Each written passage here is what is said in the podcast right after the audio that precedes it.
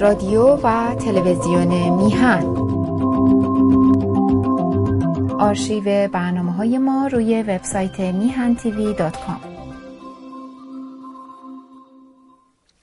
با درودی دوباره خدمت یکایک شما خوبان و نازنینان. سعید ببانی هستم در این روز سهشنبه. سهشنبه بیست و هشتم بیست و هفتمه ببخشید. بیست هفتمه. ما همیشه این تاریخ رو یکی دو روز عقب و جلو میگیم دیگه. ارزم به حضور بیست و هفتم تیر ماه هست و هیجدهم ماه جولای. خوشحال و خسن که می‌تونم یه بار دیگه در خدمت همه شما خوبان و نازنینان باشم. می‌دونید که سه شنبه ها در این ساعت در خدمت جناب آقای علی اصغر سلیمی کارشناس اقتصادی خواهیم بود. امروز یک مهمان ویژه هم داریم آقای اوشنگ کردستانی. اجازه به طرف خودم شما خوبان و علاقمندان از ادب و احترام کنم خدمت هر دو این بزرگوار و خصوصا آقای سلیمی که مهر کردند و در حقیقت آقای کردستانی رو دعوت کردند به برنامه خودشون. آقا سلام می‌کنم به شما و سپاسگزار از همه مهر و حضور در برنامه. درود دارم به شما جناب آقای بهبانی عزیز. درود و سلام دارم به شنوندگان و بینندگان ارجمند برنامه های میهن تیوی. من هم عرض سلام دارم به همدند گرامی و از مبارزان و یاران ملیگرای جبهه دکتر شاپور و اختیار. که در غریب هفتاد سال جناب مهندس کردستانی از مبارزان ملیگرا میهندوست کشور من به نوبه خودم خوشحالم که امروز همراه شدم با جناب مهندس کردستانی. بنابراین بگوشم تا فرمایشات شما رو و بله. جناب کردستانی رو بشنوم. بس از که سلام بکنیم به آقای آقای کردستانی صدای من دارین شما؟ بله ولی خواهشم یه خود بلندتر. آره والا من این مشکل با همه دوستان دارم. این داستان بلندتر صحبت کردن من یه مکافات مضاعفی شده برای من. ارزم به حضور شما که عرض ادب و احترام می‌کنم خدمت شما بزرگوار و تشکر از همه مهرت از همه کوشش های شما در راه میهن در راه مردم در راه ایران عزیز. دوستانی که علاقمند هستند به مسائل ایران با نام و چهره شما آشنا هستند. گاهن مطالب شما رو ما هم در سایت پژواک ایران دنبال می‌کنیم و گاهی هم این لطف شامل حال ما میشه. مطالب شما به دست ما هم می‌رسه. ما هم در سایت میهن در بخش مقالات اونها رو منتشر می‌کنیم. از همه کوششات ممنون سپاسگزار و ممنون که پذیرفتید امروز در خدمت شما نازنین باشیم. ارزم به حضور شما که خب همه دوستان مطلع هستند این ماجرایی که چند روز پیش اتفاق افتاد و در حقیقت روسیه که خامنه ای همه حمایت خودش رو در این داستان نگاه به شرق خودش تعریف کرده و و رفته به سمت شوروی یا ببخش روسیه و چین در حقیقت می‌بینیم که همه کشور ایران رو در حقیقت گروگان گرفته و تقدیم مفاسد نه مقاصد مفاسد روسا کرده مفاسد پوتین کرده. اخیرا شورای همکاری خلیج فارس که کشورهای عربی حوزه خلیج فارس هستند جلسه ای داشتن و در اونجا روسا تایید کردند که بله امارات حق داره راجع به این جزایر سگانه. و شما هم لطف کردید همراه دوستان و یک اعلامیه بر علیه این هیلگری در حقیقت که خامنه ای انجام داده و روسا انجام دادن یک اعلامیه مفصل رو صادر کردیم. خب شما سالها همراه بودید با زندیات دکتر بختیار. بختیار جزو به بزرگان تاریخ معاصر ایران محسوب می شود از کسانی است که واقعا در راه میهن جان خودش رو فدا کرد. بفرمایید که نگاهتون چه بود و اساسا این اعلامیه چه پیامی رو داشته و و بشنویم مطالب شما رو در این زمین. امیدوارم بله، صدام رسیده باشی با درود و تشکر از جنابالی و سپاس و تشکر از بینندگان و شنوندگان برنامه. همونطور که اشاره کردید یه نشستی در مسکو بوده بین اینهایی که اسم پیمان کشورهای جنوب خلیج فارس رو برای خودشون انتخاب کردن با حال وزارت خارجه روسیه با نماینده روسیه که وزیر خارجه روسیه درش حضور داشته اینها ادعا کردن که این سه جزایر تنب بزرگ رو تنب کوچک و ابو موسا متعلق به اماراته. بنابراین ایران اشغالگر بایستی پس بده به امارات. روسی هم تایید کرده که بله مذاکره بکنن. یعنی مذاکره یعنی چی؟ مذاکره بکنن گفتگو بکنن و پس بدن به اماراتی که یه موقعی شیخ نشین حسابی شد و جزء پرتی ایران بزرگ بوده.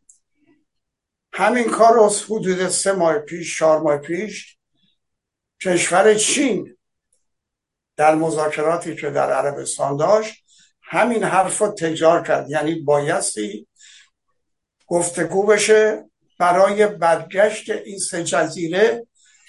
مفهومش اینه. به امارات. خب اون موقع ما اعتراض کردیم. متاسفانه علی خامنه ای که نظامش دست پرونده کارتر و پیشنهاد دنده وزیر نخست وزیر انگلیس هست و خامنه موقعی که در رأس قدرت بود اینو توجه داشت. وقتی می‌گفت نه شرقی نه غربی یعنی ما غربی هستیم ولی شرقی نیستیم.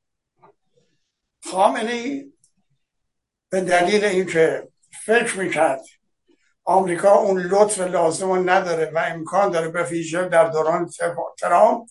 امکان داره که جمهوری اسلامی رو برچینن اومد برای مقابله خودش رو به چین نزدیک کرد و به روسیه و امتیازات زیادی هم به این دو کشور داد و سیاستش در حقیقت شد. اگر هم غربی بود هم غربی و هم شرقی. و خب من بارها گفتم اتفاقا این جمله که می‌خوام بگم به دکتر سنجابی قبل از اومدن خمینی به ایران و قبل از رفتن شاه و قبل از اومدن خمینی به دکتر سنجابی گفتم برای که دبیر جبهه ملی بود. مطلبی بهش پیشنهاد کردم. ایشون گفت حرف درسته ولی به قول و قرار فلان کس تجربه نشون داده که نمی‌تونیم من یه ذره واضح تر بگم تجربه نشون داده که به قول و قرارهای محمد رضا نمیشه اعتماد کرد. تجربه نشون داده. من به ایشون گفتم آقای دکتر شما دبیر جبهه ملی هستین سنتون خیلی بیشتر از من تجربیاتتون بیشتره مطالعاتتون بیشتره. یار مصدق بودین وزیر بودین در زمان مصدق. شما بهتر از من می‌دونید. که در سیاست روی قول و قرار نمیشه حساب کرد. روی قدرت میشه حساب کرد. اگر این نیروی که دارن در اختیار در پشت سر خمینی قرار میدن توانسته بودیم توانسته بودیم در پی جبهه ملی باشه طبیعتا همیشه شاه به قول و قرارش عمل می‌شد همون که در زمان مصدق هم کرد. بنابراین خامنه اینو متوجه نیست. یعنی آدم برحال کوچی که از نظر فکر و مغز و اینا فقط راه های دروغگویی و حق بازی و بلده می‌دونی که یه موقع می‌گفت کسایی که مانع بی اجابا شدن حمله می‌کرد به اونا الان به کسانی که رعایت نمی‌کنن حمله می‌کنه یعنی دو تا صحبت رو بذاریم هم ببینید 180 درجه گفتهاش فرق داره. به حال دروغگوی بزرگیه. این تصورش این بود که با امتیازهایی که به روسیه یعنی به پوتین میده و به, به دلیل امتیازاتی که به چین میده اینها هم در سازمان ملل از جمهوری اسلامی دفاع می‌کنن هم در موارد دیگه. در سازمان ملل هم دیدیم هر وقت مسئله اتمی شدن جمهوری اسلامی مطرح شده هم چین و هم روسیه رأی مخالف دادن. و نماینده روسیه در سازمان ملل هم نماینده جمهوری اسلامی گفت که آقا ما روسان بیشتر از آمریکا و اروپا مخالف اتمی شدن برای اینکه شما کشور هم جوار ما هستید. بنابراین نه تنها اونجا خاص خامنی برآورده نشده الان اومدن سر جزایر. خب من یکی دو بار بیانه دادم حتی به رئیس جمهور چین فرستادیم براشون مسئله مال دو سه سال پیشه که گفتم می‌خواد یه قراردادی 25 ساله جمهوری اسلامی و چین با هم منعقد کنن.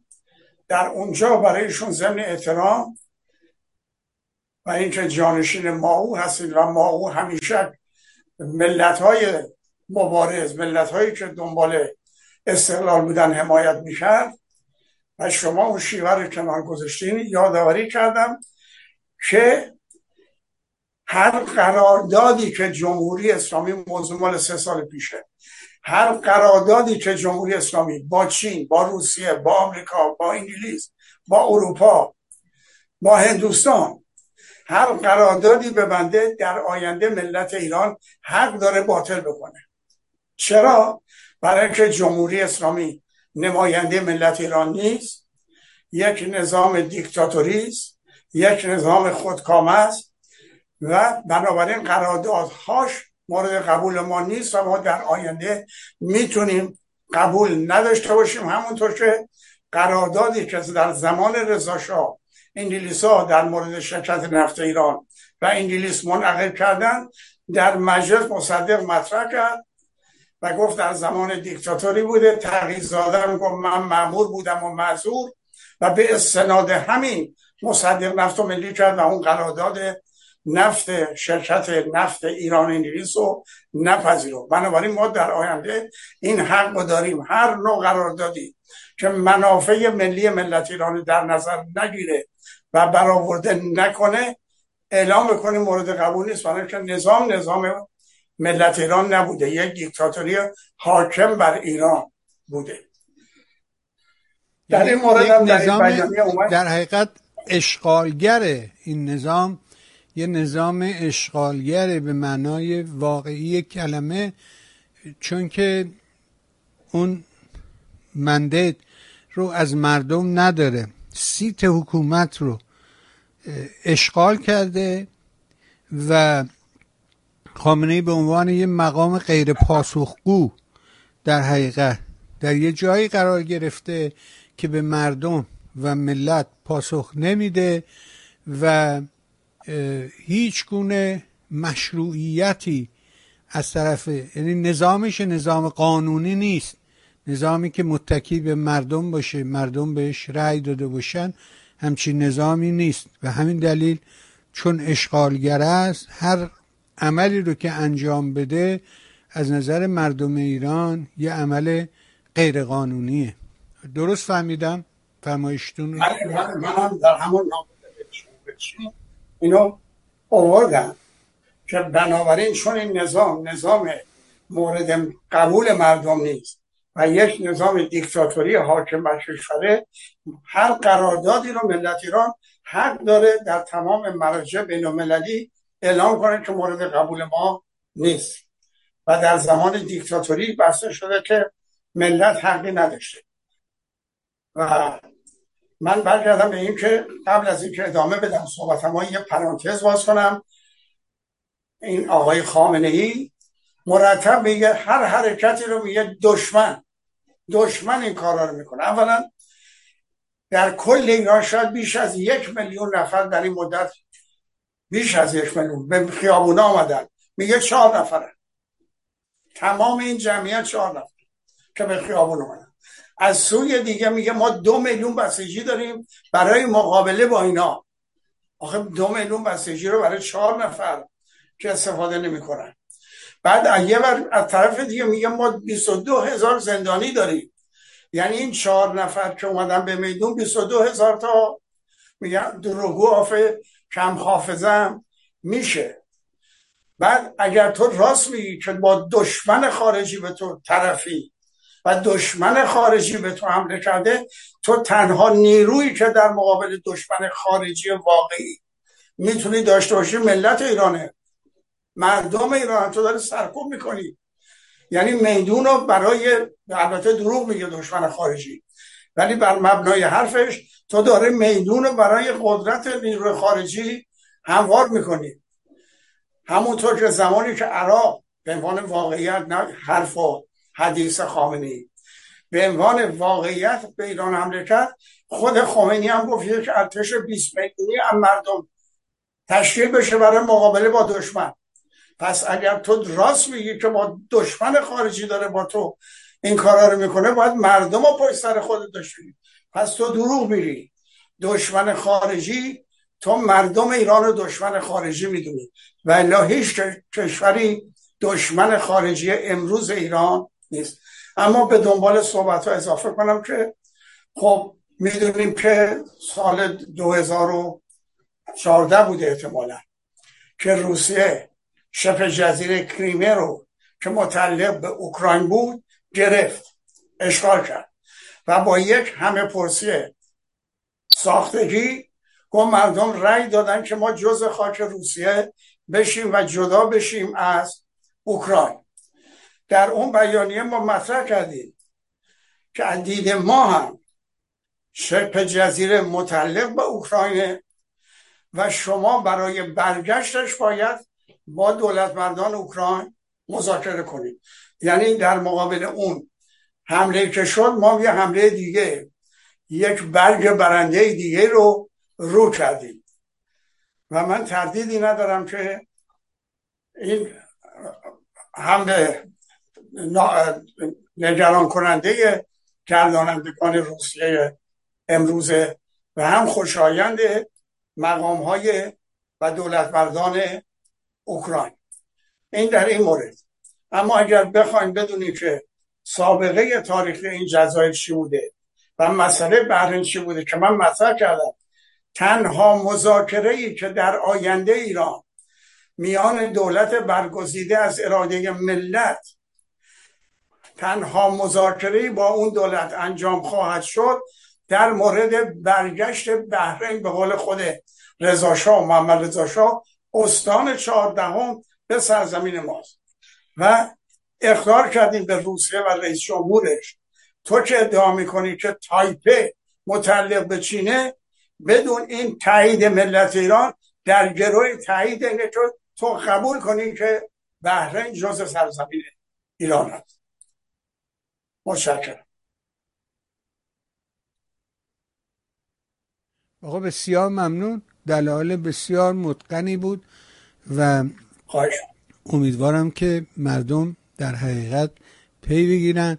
ولی همونطوری که شما به درستی اعلام کردی این البته بارها شخصیت ها که علاقمند به ایران هستند این موضوع رو مطرح کردن که هر قراردادی که به ضرر ملت ایران این حکومت اشغالگر امضا کرده مورد تایید مردم ایران نیست و این یک قرارداد یک طرفه فاقد وجاهت قانونی است در حقیقت و یقینا در فردای روشن ایران این قوانین یکی یکی این قراردادها یکی یکی ملغا خواهند شد. اجازه در این زمینه نظر آقای سلیمی رو هم جویا بشیم. آقای سلیمی خوشحال میشیم. نگاه شما رو هم به این بیانیه بشنویم. صدای منو دارین شما؟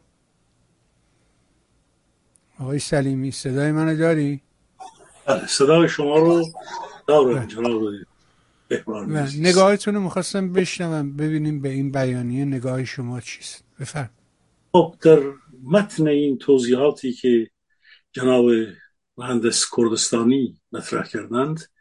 ما من یک نگاهی رو از زاویه اینکه امروز دولت جمهور رژیم جمهوری اسلامی در یک وضعیت بسیار بسیار سخت و زیر فشار و در انزوای مالی در از لحاظ مالی در سطح جهان قرار داره.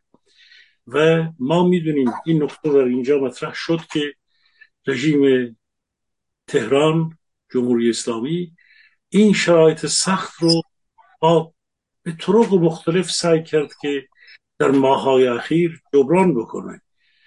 اخبار و ارقامی که هست علا رقم این که فروش نفت در این سماهه اخیر روزی گاهن حدودا یعنی صادرات نفت بیش از 150 هزار بشکه افزایش رو نشون میده.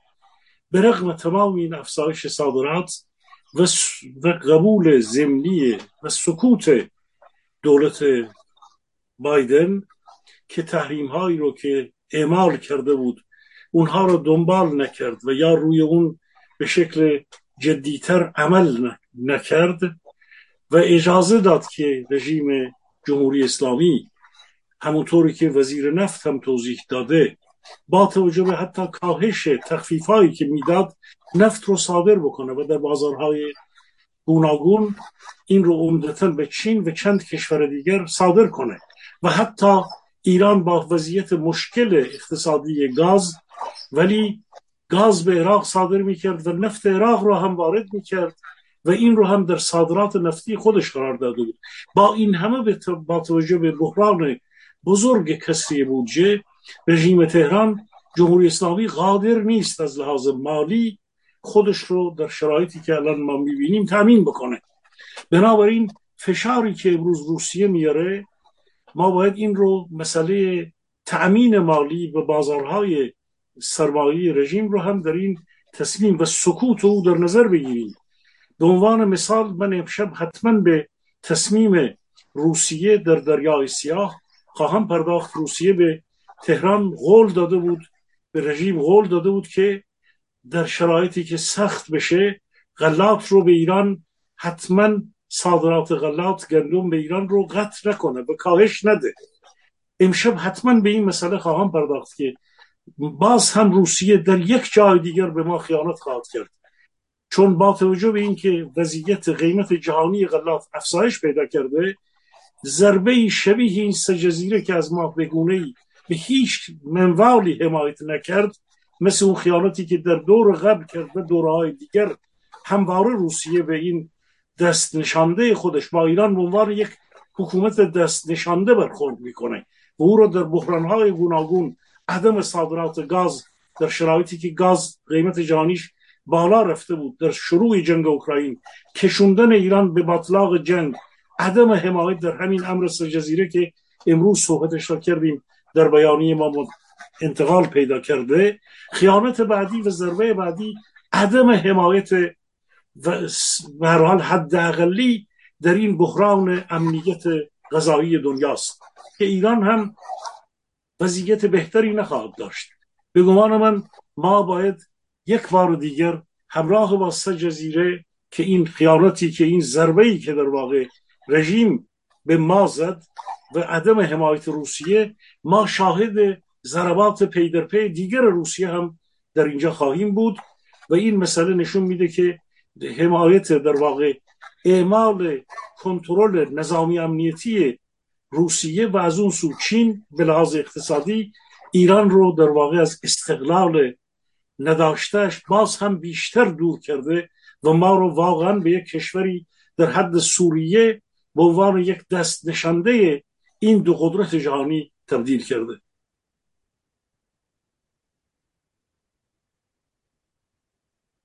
بله کاملا درسته. بذارید بریم سرا جناب آقای کردستانی و از ایشون خواهش کنم که یه شرایط امروز رو در حقیقت با ایشون در میون بذاریم و تحلیل سیاسی ایشون رو هم بشنم. آقای کردستانی صدای منو دارین شما؟ بله. بله. می‌خواستم ببینم با توجه به شرایطی که الان در ایران وجود داره و حرکتی که می‌بینیم که آدمایی که روزگاری سنگ این حکومت رو به سینه می‌زدن و مجدانه در حفظ این نظام کوشا بودند و فعالیت می‌کردن امروز می‌بینیم که همه علنا در مقابل خامنه ای قرار گرفتن و اون رو یه آدم دیکتاتور یه آدمی که لجبازه یه آدمی است که اصلا منافع مردم رو در نظر نمی‌گیره معرفی می‌کنن. این شرایط این حرکاتی که امروز می‌بینیم نشان از چه داره؟ آیا اینا به نظر شما تقلای اصلاح طلبان حکومت برای حفظ این نظام یا اینکه واقعا یک نوع ریزش در این نظام وجود داره. نگاه شما رو می‌خواستم به این مقوله بشنوم. بله می‌تونید در هر رویدادی عوامل متعدد دخالت داره. گاه عواملی که ضد هم, هستن. مثلا جمهوری اسلامی رو بعضی از هموطنان ما که حاضرن ده ساعت صحبت کنن ولی یک ساعت کتاب نخونن خیلی راحت. بعضی میگن که تقصیر این روی اومدن خمینی تقصیر شاه. بعضی ها میگن که تقصیر جبهه ملی. بعضی ها میگن فقط یه عامل دقت بعضی ها میگن تقصیر کارتل. کالاها بهش پیشنهاد. ولی یه رویداد تاریخی مثل جمهوری اسلامی رو با یک عامل نمیشه توجیه کرد. عوامل متعددی دست به دست هم داد که گهگاه ممکن بود با هم در تضادم باشه و این فاجعه به وجود اومد. اما در مورد سوال شما می‌خوام بگم این رویدادم چند عامل درش موثر یک همونطور که گفتین اصلاح طلبا نه الان. من متحدم من اسم اصلاح طلبا عوض کردم با بحث هم داشتیم با زندیات احمد احرار سردبیر کیهان. من می‌گفتم استمرار طلبان. یعنی اینها کسایی که می‌خوان جمهوری اسلامی استمرار پیدا کنه و معتقدن که خامنی با هاش باعث سقوط این نظام میشه. ما اگر باشیم یه مقدار از این تندروی ها خواهیم کاست و یه مقدار امتیاز خواهیم داد در نتیجه نظام می‌تونه تداوم پیدا البته این خواسته جناهی هم در آمریکا و غرب نظام سرمایه جهانی هم بود. الان هم شاید بعضی هاشون فکر کنم چون خامنی در حال سقوطه شاید اینا بتونن به عنوان اصلاح طلب با رهبری روحانی و خاتمی و همسال ها بتونن قدرت به دست بگیرن و جمهوری اسلامی رو تداوم بداشت یه عامل اینه. یه عامل اینه که میگن وقتی کشتی سوراخ میشه موشان فرار می‌کنن. در جمهوری اسلامی الان همه متوجه شدن که این جمهوری اسلامی رفتنیه. بنابراین خیلی از اینا می‌خوان بگن ما نبودیم. کی بود؟ کی بود؟ ما نبودیم.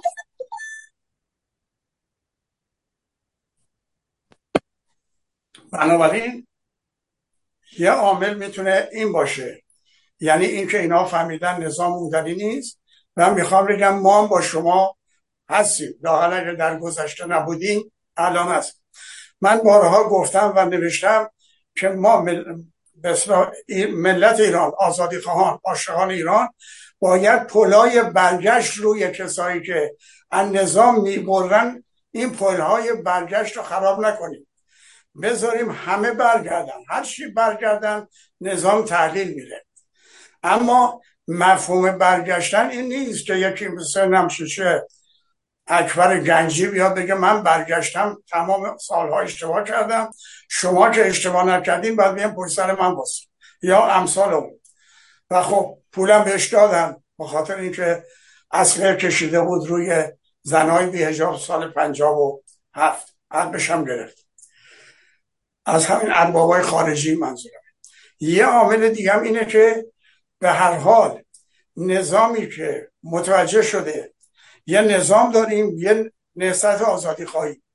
یه نهضت عاشقان ایران.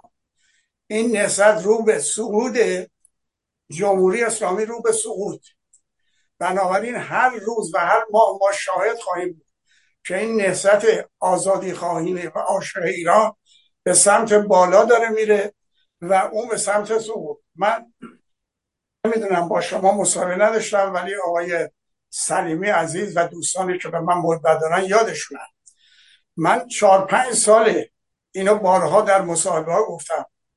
یعنی در هم اون موقعی که همه ناامید بودن گفتم من هوشنگ کردستانی من عاشق ایران من فدا ایران برآمدن خورشید آزادی رو در سرزمین غمزده ایران مشاهده می‌کنم.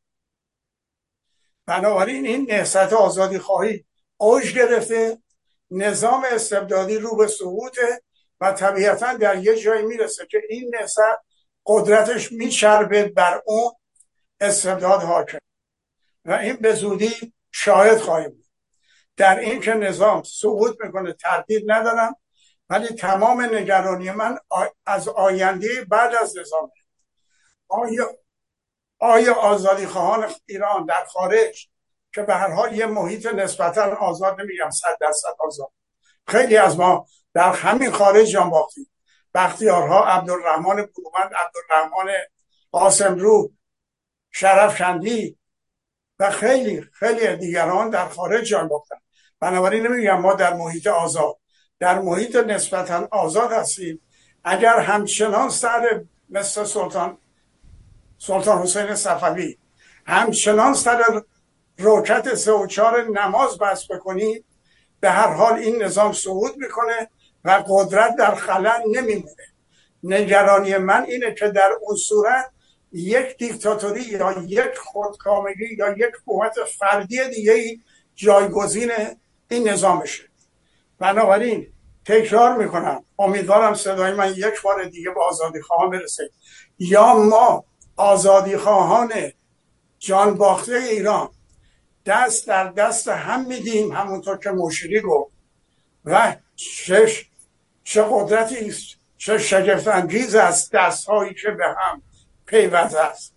یا ما آزادی خواهان دست به دست هم میدیم و ایران رو نجات بدیم یا آنچنان با هم دیگه مبارزه می‌کنیم سر روکت سوچار نماز تا اینکه یک دیکتاتوری دیگری حاکم بشه و احتمالا تمامیت از ما به خطر بیفته. آره خیلی ممنون. آره منتها همه سوال 6 میلیون دلاری در همین جاست که این چگونه باید اتفاق بیفته؟ یعنی اون محوری که باید این دورش جمع بشه کدام است؟ چجوری میشه این؟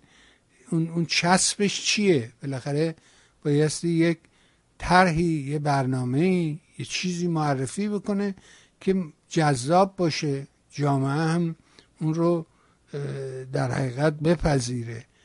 و بله. اینکه فقط من خودم اینجا خودم رو معرفی بکنم که به تنهایی مقبولیت نداره که باید جامعه یعنی اون پیوند ارگانیک باید ایجاد بشه. اون چطوری به نظر شما ایجاد خواهد شد؟ من از تجربیات تاریخی استفاده می‌کنم.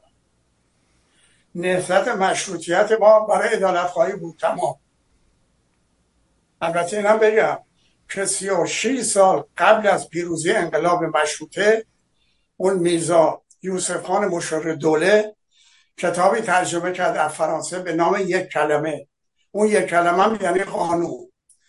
پس انقلاب مشروطه برای این بود که قانون در ایران حاکم بشه. فرمان روایی قانون که طبیعتا استبداد داخلی سرنگون می‌شد. و استعمار خارجی هم از بین می‌رفت نهضت ملی شدن صنعت نفت. وقتی جبهه ملی تشکیل شد گفت استقرار حاکمیت ملی از راه انتخابات آزاد تمام. دوگل وقتی در لندن از رادیو بی بی سی صحبت کرد گفت آزادی فرانسه از اشغال ارتش هیتلری. تمام. جبهه آزادی بخش فرانسه موقعی فرانسه پارلمان فرانسه تصویب کرده بود. الجزایر جزء خاک فرانسه است و جدا نشدنی یک عده جوان اعلام کردن نخیر الجزایر یک کشور جداگانه است با سابقه تاریخ با سابق با تاریخ متفاوت زبان متفاوت و دین متفاوت.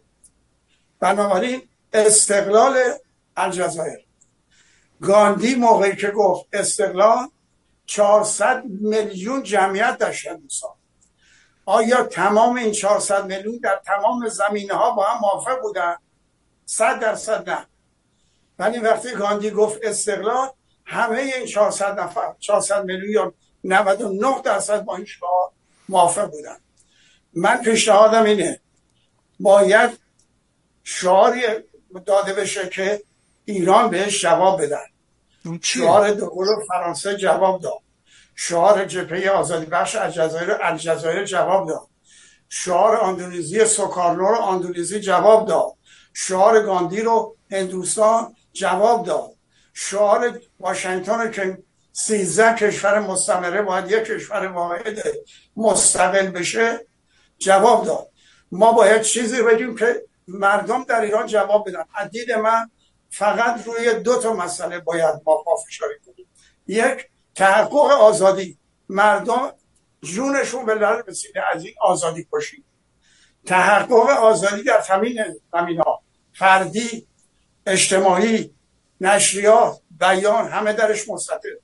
تحقق آزادی و استقرار حاکمیت مردم بر مردم.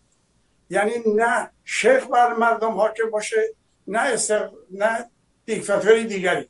فقط مردم حاکم بر سرنوشت خودشون باشن که اون وقت نه چین جرأت می‌کنه از این اعلامی ها بده یا پایین اعلامی رو امضا کنه. نه آقای پوتین. متشکرم. بسیار ممنونم آقا. سپاسگزارم. امیدوارم برسیم به اون نقطه. آقای سلیمی نگاهی شما رو می‌خوایم بشنویم و اگر مطلبی هست که با آقای کردستانی ادامه بدیم وگرنه از حضورشون مرخص بشیم. دیگه انتخابش با شماست تا بتونیم بقیه گفتگو رو با هم ادامه بدیم. من از این بابت که جناب کردستانی تشریف داشته باشم فرصت داشته باشم که بسیار خوشحال میشم. همینطور. خب دیگر مبحث اقتصادی رو من می‌تونم البته پیش از مبحث اقتصادی من می‌خواستم در همین رابطه ای که جناب مهندس کردستانی اشاره کردن داشتن هم نقطه ای رو حضور ایشون رو غنیمت میشمارم و حضورشون تا آخر اگه فرصت داشته باشن باز هم این توالی به هر حال صحبت بفرمایند که شنوندگان ارجمند برنامه های شما بتونن از نظرات جناب مهندس کردستانی بیشتر به هر حال استفاده بکنن. ما اما من می‌خواستم در همین رابطه اون چی که در اینجا مطرح شد یعنی آزادی حکومت مردم بر مردم و نجات ایران که دیگه دیکتات کشورهای استعمارگر کشورهایی که در جهان امروز هم دنبال همون تئوری های و رفتارهای به هر حال اینکه نو مستعمره میجویند چه در اقتصاد چه در وضعیت امنیتی اونها نتونند کشوری مثل ایران رو با این همه سابقه و و سابقه های در واقع و انگیزه های مردمانی که چهار نسل پنج نسل جناب کردستانی از یوسف مستشار دوله صحبت می‌کنن که چند دهه قبل از انقلاب مشروطیت در ایران اون کتاب و قانون را آوردن. بنابراین همینه که ببینیم 150 سال از این نگاه مردمان پدران و مادران و مشروطه ما و قبل از اون میگذره. امروز هم ما در هفته پیش جناب بهوانی عزیز شنوندگان و بینندگان ارجمند یک موجی از اعتراض ها رو در اروپا که من هستم در شهرهای گوناگون ایرانیان واقعا اگرچه تظاهرات های چند هزار نفره نبوده اما بسیار بسیار خوشحال کننده بود که در شاید بیش از هفتاد شهر در اروپا ما تقریبا آمار داشتیم و نگاه کردیم. در مقابله با اعتراض های گوناگونی گاهی در یک شهر در عرض چهار روز پنج روز چند اعتراض و تظاهرات ها برگزار شد. البته می‌تونستن باز یک اجتماعات بزرگتری گر بیارن. ولی همین که در شهرهای گوناگون اروپا که من شاهدش بودم در مقابله با اعدام ها موج اعدام ها و تعرض به آزادی ها در داخل کشور برای توماج صالحی برای عباس دوریس برای برادرش محسن دوریس برای زندانیانی که پای به حال در خطر اعدام بودند یک اجتماعات گسترده به حال پی در پی برگزار شد و ما هم در بروکسل جمع شده بودیم.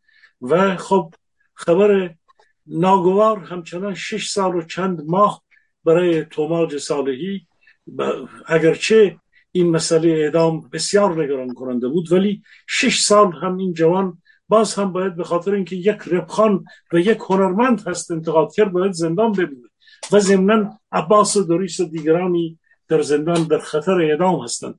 من یک بار دیگر از میهن تیوی از این پایگاه مردمی از تمام عزیزانی که صدای منو میشنوند که در جاهای گوناگون هستند اگر نمی‌تونیم ده ها هزار نفره جمع بشیم به هر ترتیبی که می‌تونیم به هر شکلی که می‌تونیم از یک نفر در جلوی یک میدان در جلوی یک سازمان ملل در جلوی یک سفارت خونه از یک نفر شروع میشه تا صدها و هزاران نفر دیگر. ما دوباره به اطلاف خواهیم رسید. ما دوباره جمهوری خواه و ملیگرا و چپ برابری خواه و پادشاهی خواه و نمی‌دونم طرفداران قوم و قومی ها و همه ما. من بیگوان می‌دونم که خیابانهای ایران در این روزها و در هفته ها و در ماههای آینده با توجه به گزارشی که امروز از اوضاع اقتصادی خواهم داد اون گونه که جناب مهندس کردستانی هم ایقان خودش رو مطرح کرد باور خودش رو روشن کرد و مطمئنم که هزاران ده ها هزار انسان ایرانی این باور که خود شما هم جناب سید بهوانی همیشه از این بلنگو گفتی که باور داری که مردم ایران این راه رو پیش خواهند برد. و این اما ما یک بار دیگر تأکید می‌کنیم بر همین آزادی حکومت حاکمیت مردم بر مردم نجات ایران از این کشورهایی مثل چین و روسیه و حتی از توتاهای و سکوت کشورهای غربی که حمایت می‌کنند در دورهایی کردند. بنابراین این مسئله مقابله با اعدام ها مسئله بود که ما این روزها ایستادیم. امیدوارم هم گسترش پیدا بکنه. اجازه بدید من باز با یک سرتیتری از خبرها بگم با توجه به حضور جناب کردستانی. حداقل از این موقعیت امروز جناب بهبانی چند مسئله مطرح بود. بزرگترین چیزی که یک شوکی رو می‌تونه در اوضاع اقتصادی ایران به وجود بیاره مسئله ادامه تورمی بود که در مجلس صحبت شد. در مجلس دو نماینده اومدن و یک نماینده به ویژه مطرح کرد. اون چی رو که ما تمام این هفته ها مطرح کردیم که تورم 50 درصد 58 درصد زیر 60 درصد دروغ هست و گفتم که ماها رو ممکنه به عنوان اقتصاد خونده های خارج کشوری در تهران در ایران بیان بگن که اینا براندازان هستند. ولی نماینده در مجلس اعلام می‌کنه که تورم صد درصده و بالای صد درصد. اشاره می‌کنه که مسکن و خوراکی ها بالای صد درصد تورم را نشون میدن. یعنی اگر ما لوازم خانگی خودرو و بعضی از اقلام دیگر رو برداریم در سوی دیگر برای هفت دهک جامعه هفتاد درصد جامعه که روی مواد خوراکی باید مواد خوراکی مایحتاج اصلی و اساسی رو داشته باشن مواد بهداشتی حداقل رو داشته باشن داروها رو داشته باشن و مسکنم که یه جایی باید یه معوایی داشته باشن زندگی بکنن همین اقلام شنوندگان بینندگان ارجمند نشون میده که تورم در یک سال اخیر بالای صد درصد بوده. این تورم دیگه معنای تورم افسار گسیخته نیست. این در واقع یک ابر تورمه و این ابر تورم با توجه این که من در گذشتم در هفته های پیش گفتم خودشون اومدن گفتن حجم نقدینگی این و این و اینه با افزایش بیش از سی و هفت هشت درصد چهل درصدی نقدینگی که تا پایان امسال باز هم بیشتر خواهد شد ما با هشت هزار تریلیون تومان نقدینگی روبرو خواهیم شد. یعنی در دو سال اخیر به اندازه کل نقدینگی سراسر تاریخ ایران در این دو سال این رئیس جمهور انقلابی قاتل حجم پول رو نقدینگی رو افزایش داد. به این ترتیب تورم بالای ساعت نمیم چند هزار میلیارد همت از اینا پول تولید می‌کنن. یعنی اصلا این چرخش تولید پول خیلی عجیبه که اینا این همه پول تولید می‌کنن و دنبال چی هن؟ یعنی واقعا یه آدم عاقلی اونجا وجود نداره که بهش بگه آقا این همه پولی که تولید می‌کنی فقط باعث گرانی و تورم بیشتر میشه. آیا واقعا دستی در کاره که یه فقری رو تو جامعه توسعه بده مردم سرگرم فقر کنن تا از در حقیقت پیرامون خودشون قافل بشن؟ اجازه بده این از آقای کردستانی بپرسم ببینم که آقای کردستانی نگاهش به این ماجرا چیه. آقای کردستانی شما فکر می‌کنی این یه کار عمدیه که مردم رو چون چیزی که معلومه اینه که خب با تولید پول وقتی شما هی پول تولید کنی ارزش پول میاد پایین. در چه قیمت ها میره بالا. در چه مردم فقیر میشن. نمی‌تونن با پولی که تو دستشونه چیزی بخرن. آیا به نظر این یه کار عمدی دارن انجام میدن؟ یا حماقت محضه؟ می‌تونه عمدی هم باشه. برای اینکه می‌دونید یه شعاری به هر حال در ایران مطرح شده. من درستیش رو تایید نمی کنم.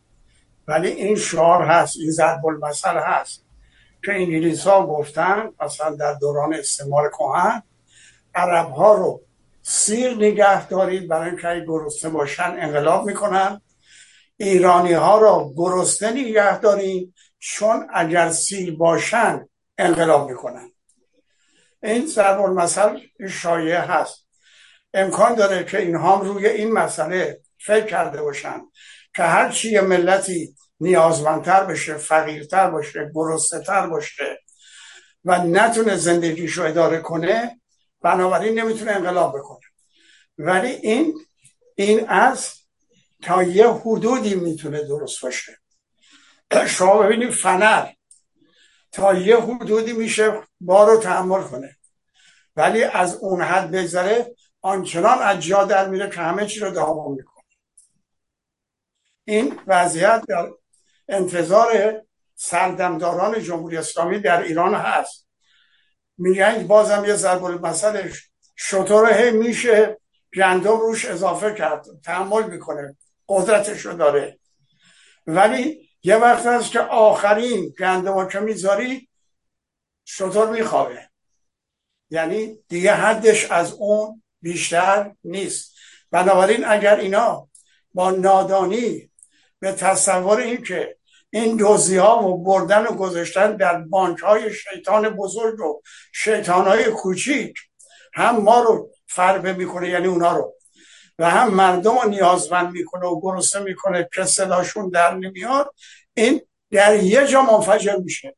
اینو اگر این موردی که مثال زدن قول نماینده مجلس خودشون که گفتن اون چه نیاز جامعه است بیش از صد درصد تورم بوده این اگر ادامه پیدا کنه ما به زودی شاهد یک قیام کور یک خیزش کور خواهیم بود که امیدوارم تا قبل از اون آزادی خواهان و عاشقان ایران بتونن یه شورای یه مرکزیت ایجاد بکنن که بتونن در یه همچین خلایی که قدرت در خلل نمیمونه قدرت رو به سود ملت ایران و برای نجات ایران و آینده سربلند و سرفراز ایران به دست بگیرن و تمام این نابودی ها رو در طول زمان ترهیم کنن و بتونن مملکت رو هماهنگ و همراه و همگاه کنن با کاروان پرشتاب تمدن جهان.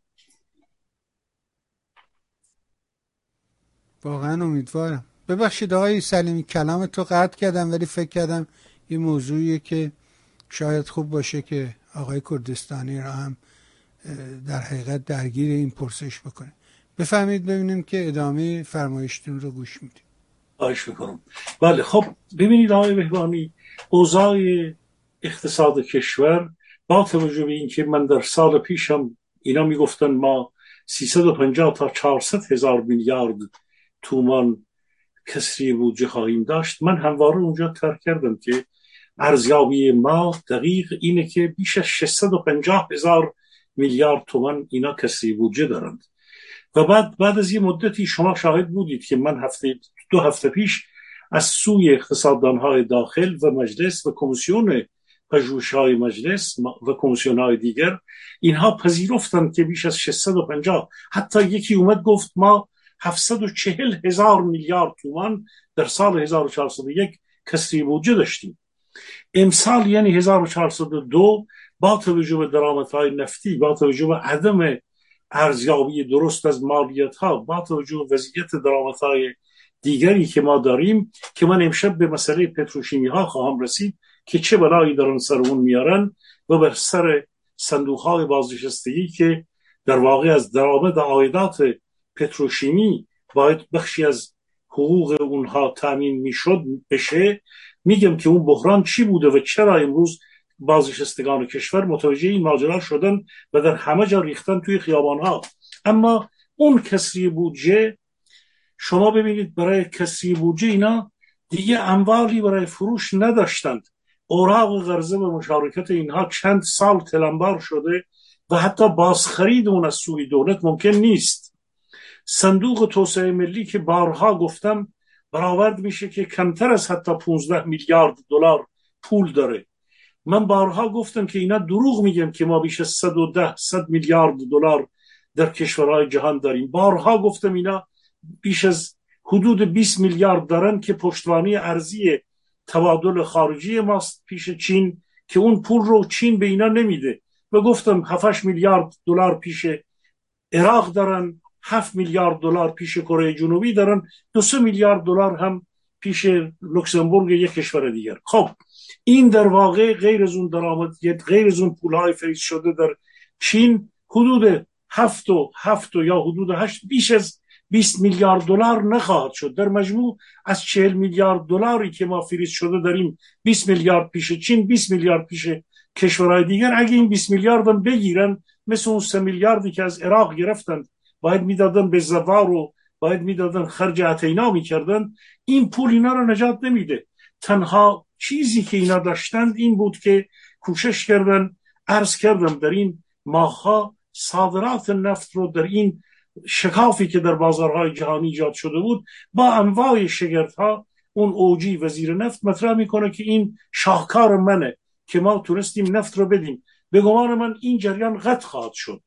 یعنی فشار نمایندگان بالکل نمایندگان چه دموکرات ها و چه جمهوری خواهان در آمریکا جلو این رو خواهند گرفت و دیگه ایران منابع درآمدی نداره. تنها پول کاغذ هست که نام این هست تورم مالیاتی یعنی شما در واقع با افزایش نقدینگی دست مردم رو خالی می‌کنید.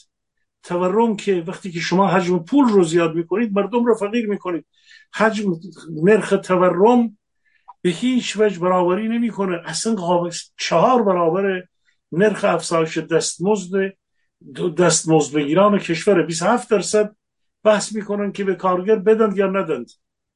ولی از اون ور بیش از 100 درصد ما تورم داریم. بنابراین کاغذی که اینا پخش کردن این کاغذ یعنی پول ملی که تبدیل شده. و تازه میان هر روز میگن که ما ارز رو در شانگهای تصویب کردیم که ارزهای ملی باشه. سنه نه اصلا هیچ ربطی به اینا نداره. چین و روسیه می‌تونن با هم دیگر یک تبادل یوان با روبل بکنن ولی به ایران ربطی نداره. پول ایران اصلا قابل اعتبار نیست. دیدیم با فرمایش های مهندس کردستانی چی کردن با سه جزیره ما؟ اونها میان از پول ما حمایت می‌کنن. ابدا نه. بنابراین تنها میمونه کاغذ. شیش هزار میلیارد تومن در روز. شیش هزار میلیارد تومن در روز. اینها یعنی در واقع در زمانی که خاتمی قدرت رو یعنی حکومت می‌کرد تا سال 1382 ما قبل از احمدی نژاد یک چیزی حدود هشت هزار میلیارد تومن کل حجم نقدینگی کشور بود. اینها روزانه شش هزار میلیارد تومن یعنی به اندازه کل حجم نقدینگی زمان خاتمی اینها پول چاپ می‌کنن آقای بهبانی. این یک فاجعه ای هست که امروز بعد نامش هم گذاشتن همت.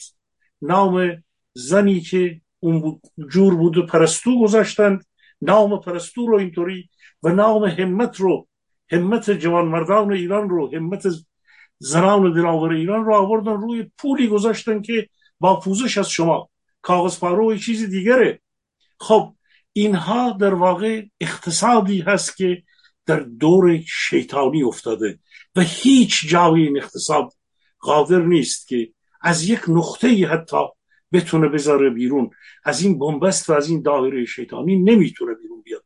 بنابراین ما با توجه من باسم اگر فرصتی باشه امشب به بحران پتروشیمی ها و مسئله و در این روزها یعنی همین دو ماه اخیر در یک سال و نیم پیش جراحی اقتصادی کردن ارز چار و چار هزار تومانی رو برداشت این رئیس جمهور قاطر و در دو ماه اخیر ارزی رو که کرده بود 28500 تومان هر دلار دوباره این رو در همین دو ماه اخیر 28500 تومان رو کردن ارز نیمایی رو کردن 38000 تومان. ارز بازار متشکل ارزی شد 48000 تومان و ارز بازار آزاد 50 خورده هزار تومان هست. یعنی باز هم همون چیزی شد که در گذشته داشتن. بحران ارز رو در سه پایه نگه داشتن و بعد دوباره در یک تکان یک شوک اقتصادی و مالی بازارهای سرمایه و ارز یک باره همه ارزها میشه میره به سمت هشتاد و ست هزار تومن یک نکته بگم این قسمت رو پایان بدم. نشستن توطعه کردن که خودروهایی که دارن تولید می‌کنن از الان تصمیم گرفتن در اتاق بازرگانی و دستور آیت الله قاتل این بود که دیگه خودروها رو که میارن به قیمت 62 هزار هر دلار 62 هزار تومن تا 86 هزار تومن خودروها رو وارداتی رو بفروشن. یعنی از الان برای بخشی از کار خدماتی و بخشی از کار دارویی و بخشی از کار خرید فروش بازارهای خودرو ارز 62 تا 86 هزار تومن تصویب شده. و من به گمان من در هفته های پیشم گفتم ما در پایان امسال به سمت هر دلار حدود 80 تا 100 هزار تومن خواهیم آره بالای 100 هزار تومن خواهد بود. 100 درصد. مطمئنم. خب اجازه بده که بریم سراغ کردستانی. های کردستانی یک همین پیروز و دیروز بود. نمی‌دونم وزیر خارجه عمان با سرعت اومد تهران و رفت. معمولا این صدای منو میشنوین آقای کردستان بله. بله بفرمایید. بله. میگن این وزرای خارجی وقتی که میان مطابق پروتکل باید حتما رئیس جمهور ایران رو هم ببینن. ولی این در شرایطی صورت گرفت که ابراهیم رئیسی قاتل در سفر نام کهگلویه کجا بوده و این آقا اومده تهران و برگشته. و میگن در ارتباط با آزادی زندانیان است زندانیان دو آمریکایی. این در حالی که در کنگره آمریکا مجلس قانونگذار میگه باید رئیس جمهور هر فعل و انفعالی که با ایران انجام میده حتما باید زیر نظر نمایندگان مجلس باشه. خود به خود و سر خود نمی‌تونه کاری انجام بده. واقعا این رابطه ایران و آمریکا شما چجور تعریفش می‌کنید؟ چیست؟ این, این, این چه نوع رابطه است؟ تعریف شما از این رابطه چیست؟ بفرم رابطه را از الان می‌خوایم. یا حالتی داره اگر از ابتدای استقرار جمهوری اسلامی می‌خوایم یا حالتی یا پاسخ دیگه ای داره. ببینید مذاکرات قطر که یه سال نیم طول کشید با اون خلیلزاد افغانی آمریکایی شده با طالبان نشون داد که دولت آمریکا به طالبان میگه آقا ما ارتش خودمون از افغانستان بیرون می‌بریم و خلای قدرت رو به گونه ایجاد می‌کنیم که شما بتونید در افغانستان مسلط بشید. اما این کارا رو هم باید بکنید. یکی از این کارا که لو رفت خود طالبان برملا کردن گفتن ما در قطر با آمریکا قول دادیم که القاعده در افغانستان فعال نباشه. و به قولمون هم پابندیم پس معلومه مطالب دیگه اصول دیگه ای هم در این مذاکرات بوده. خود همین مذاکرات قطر نشون داد که در نفل شاتوی پاریس حومه پاریس که رمزی کلاک اومد البته آقای دستن رابطه شد که بیاد و دیدن خمینی بره و تنها کسی که حضور داشت ابراهیم یزدی بود که به حال اگر نگم عضو سیاه بود معمول اجرای خواستای سیاه بود. پس طبیعتا در اون مذاکرات این اتفاق افتاده. یعنی آمریکا همونطور که در در گوادلوپ گفته بوده کارتر ما شاه تموم شده شاه باید بره. ولی آقای خمینی ما شما رو میاریم ارتش رو خونسا می‌کنیم. رادیوی بی بی سی رو در اختیار می‌ذاریم. اما شما وقتی به قدرت رسیدی این کارا رو باید انجام بدید که این شاید اون موقع برای خیلی روشن نبود. یکی از این چیزهایی که خواسته بودن آنچنان تحریک بکنه ارتش عراق و که صدام به ایران حمله کنه. و در مقابله با صدام طبیعتا دو تا کشوری که نظر قدرت نظامی دو کشور بزرگ منطقه بودن ضعیف بشن به سود اسرائیل که انگلیس هم همینو می‌خواست و می‌دونیم من حتی با آقای بنی صدرم گفتم که آقا رمزی کلاک بعد از پیروزی هم اومد کویت و اومد ایران دیدن خوینی آیا می‌خواست ببینید که اون کارهایی که تعهداتی که خمینی انجام داده انجام شده یا نه؟ آقای بنیساد نمی‌دونم به هر حال به من گفتش تا کویت اومد ولی به ایران نیومد. شایعه این بود که اومده. بنابراین می‌خوام نتیجه بگیرم. همیشه بین آمریکا آقای می‌دونید منتظری نایب امام. منتظر امام امامت. خودش گفت من رفتم دیدن امام. گفتم حضرت امام اینقدر پرچم آمریکا رو آتیش نزنید زیر پا نندازید. به هر حال با کمک اونا بود ما به قدرت رسیدیم. یعنی این دیگه حرف خود خاتم منتظری بود به خمینی یادت نره. از دید من رابطه پنهانی میان نمایندگان اون زمان خمینی خامنه با نمایندگان رئیس جمهور آمریکا بوده همچنان ادامه داره. کمان که در مورد برجام هم این کارو کردن البته بعدا روحانی سید روحانی گفت این کار خدا بود. برجام کار خدا بود. بعد بود. حتی حتی آن چیز اشبت رفسنجانی هم یه گروه برای خودش درست کرده بود که هم با اسرائیل در تماس بود هم با اروپا هم با آمریکا. به هر رای به هر رای این به هر حال این روابط بوده این اسرائیل این روابط پنهانی بوده حتی برملا شد. که در عمان قبل از انتخاب قبل از انتخاب روحانی مذاکراتی که بین نمایندگان خامنه و نمایندگان آمریکا در اونجا انجام شده اون کمیسیون نماینده آمریکا که جدا شد اینا رو اعلام کرد. در اونجا آمریکا اوباما رئیس جمهور بود. گفته بود که ما کسی رو مثل احمدی نجات تحمل نخواهیم کرد. بنابراین گفت در عمان به این نتیجه رسید آمریکا و جمهوری اسلامی کسایی رو که مطرح شد دو طرف روی روحانی توافق کردن الان هم این ارتباط هست و مسئله مهم بایدن بیش از اینکه منافع ایران باشه که طبیعتا نیست منافع خودش بیش از اینکه حقوق بشر باشه نیست. فقط آزادی زندانیان آمریکاست. و چون این مذاکرات می‌رسه به عمان مثل که شیخ عمان هم اومده و چند وقت پیش ایران الان هم وزیر خارجش میاد و این خبرها رو میاره و می‌بره. بنابراین این مذاکرات وجود داشته همچنان وجود داره شاید تا روز آخرم که این نظام برقرار وجود داشته باشه. اما آمریکا چه سودی از این بالاتر؟ که خمینی رو با شعار صدور انقلاب. تمام اندوخته, های کشورهای عربی رو دلارا رو تبدیل کرد به جنگ افزار. چه سودی از این بالاتر؟ بنابراین این صحبت ها ادامه داره.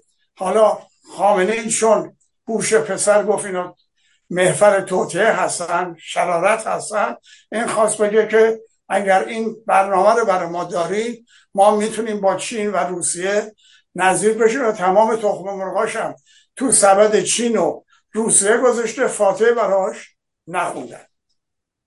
متشکرم. خب بشنوین نظر آقای سلیمی رو.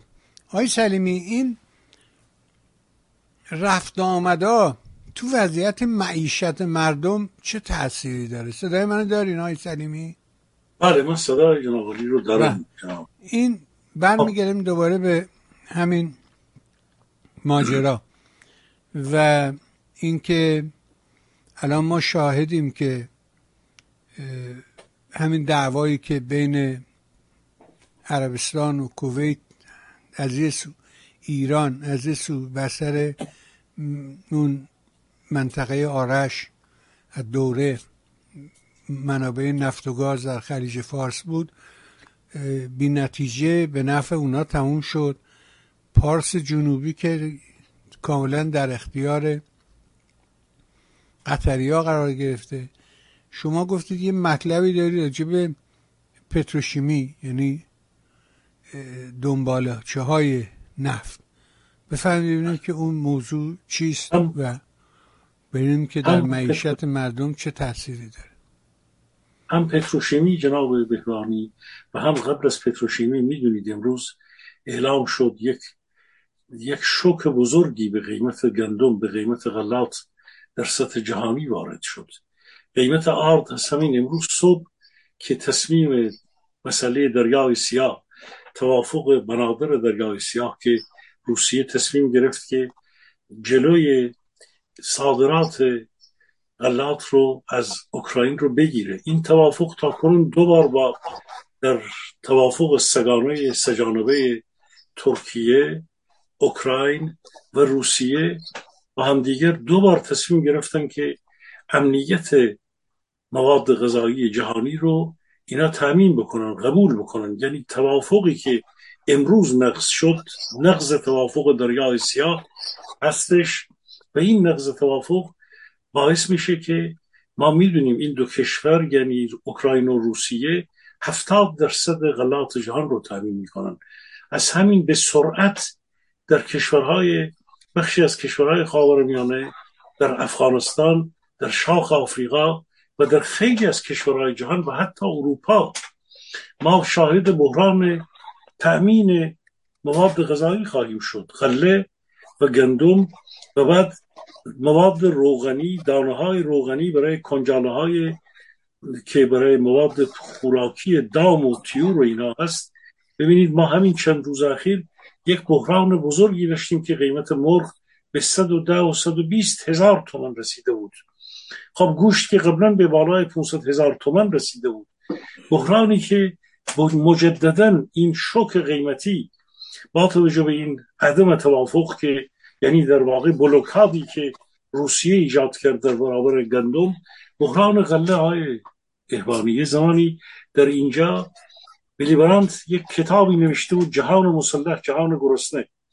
و در اون کتاب خودش که در اون دوران یک تکانی جدی بود گفته بود که اگر بحران غله در جهان به وجود بیاد بسیاری از کشورهای گرسنگان رو دیگه موجهای مهاجرتی رو چند صد میلیونی خواهد شد. بحران غله بحران کمی نیست کوچکی نیست. اونها که بتونن در کشورهای خودشون بمونن نون داشته باشن داشت مصرف بکنند با توجه به وضعیت امروز دنیا وقتی که این غله دچار بحران بشه که عرض کردم قیمت یک تن آرد چهار درصد امروز اضافه تر شده.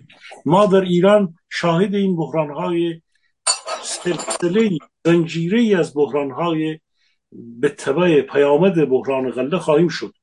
و به این دلیل عرض اینه که 33 میلیون تن غله گندم از بنادر اوکراین خارج شد در سال پیش. 33 میلیون تن غله گندم.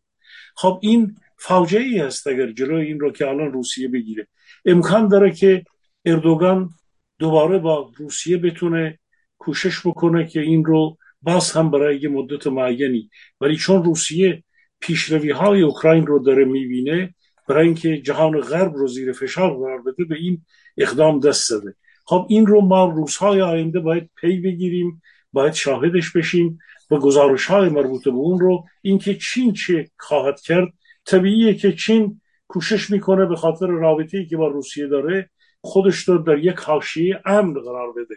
ولی اروپا و بسیاری از کشورهای آفریقا و خود اصلا خاور میانه در این بحران زیر فشار خواهد رفت.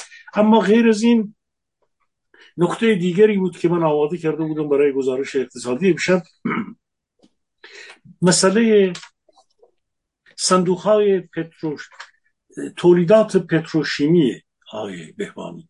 خب شنوندگان بینندگان ارجمند بازار پتروشیمی ها یک شوکی بهش وارد شد. به خاطر اینکه دولت دولت انقلابی که مردم امروز در خیابان ها می‌گفتن دولت انقلابی بهش به هر حال می‌گفتن این وقاحت و بیشرمی و خجالت باید بکشی. در همه جا بازنشستگان در چندین و چندین در بسیاری از شهرها دوباره اومدن و تظاهرات گسترده ای بود. علت یک بار دیگر این شک اینه که تولیدات پتروشیمی عرصه ای بود که دولت ابراهیم رئیسی تصمیم گرفت با بحثایی که داشتن در حاشیه مجلس و در دولت به این نتیجه رسیدن دلار رو که به قدر کافی گرون کردند. خب دیگه بیشتر نمی‌تونن دلار نیمایی رو از 38 هزار تومن هم بالاتر ببرند.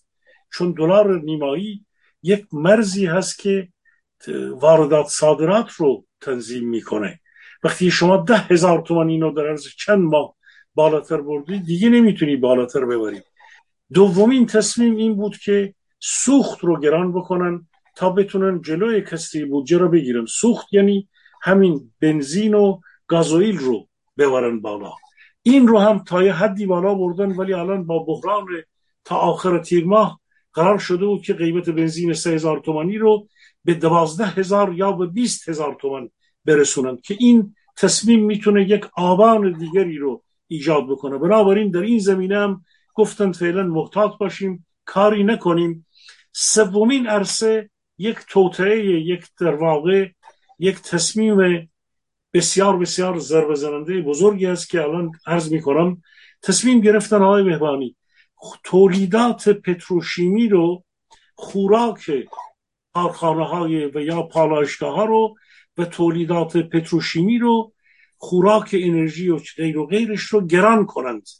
به این ترتیب تولیدات پتروشیمی که بخشی در یک سالهایی بیش از حدود 20 میلیارد دلار در واقع حجم درآمدهای عایدات دولت ایران بود این الان در اون وضعیت سختی قرار می‌گیره. چون وقتی که شما هزینه تولیدات پتروشیمی رو به خاطر تصمیمی که دولت گرفته بالا می‌بری قیمت تمام شده این تولیدات گران خواهد رفت. بعد نمی‌تونید که اینه در بازارهای داخلی منطقه به جهانی با قیمت بالاتر بفروشید. چون شما رقیب دارید. مجبوری در اون مرز قیمتی بمانید. وقتی که قیمت تمام شده بالا میره. ولی شما قیمت فروشش ثابت میمونه از سود شما کاهش پیدا می‌کنه. خب این سود چی بوده؟ این سود تنها منبعی بوده که دولت می‌تونست با این سود آیدات اون بتونه حقوق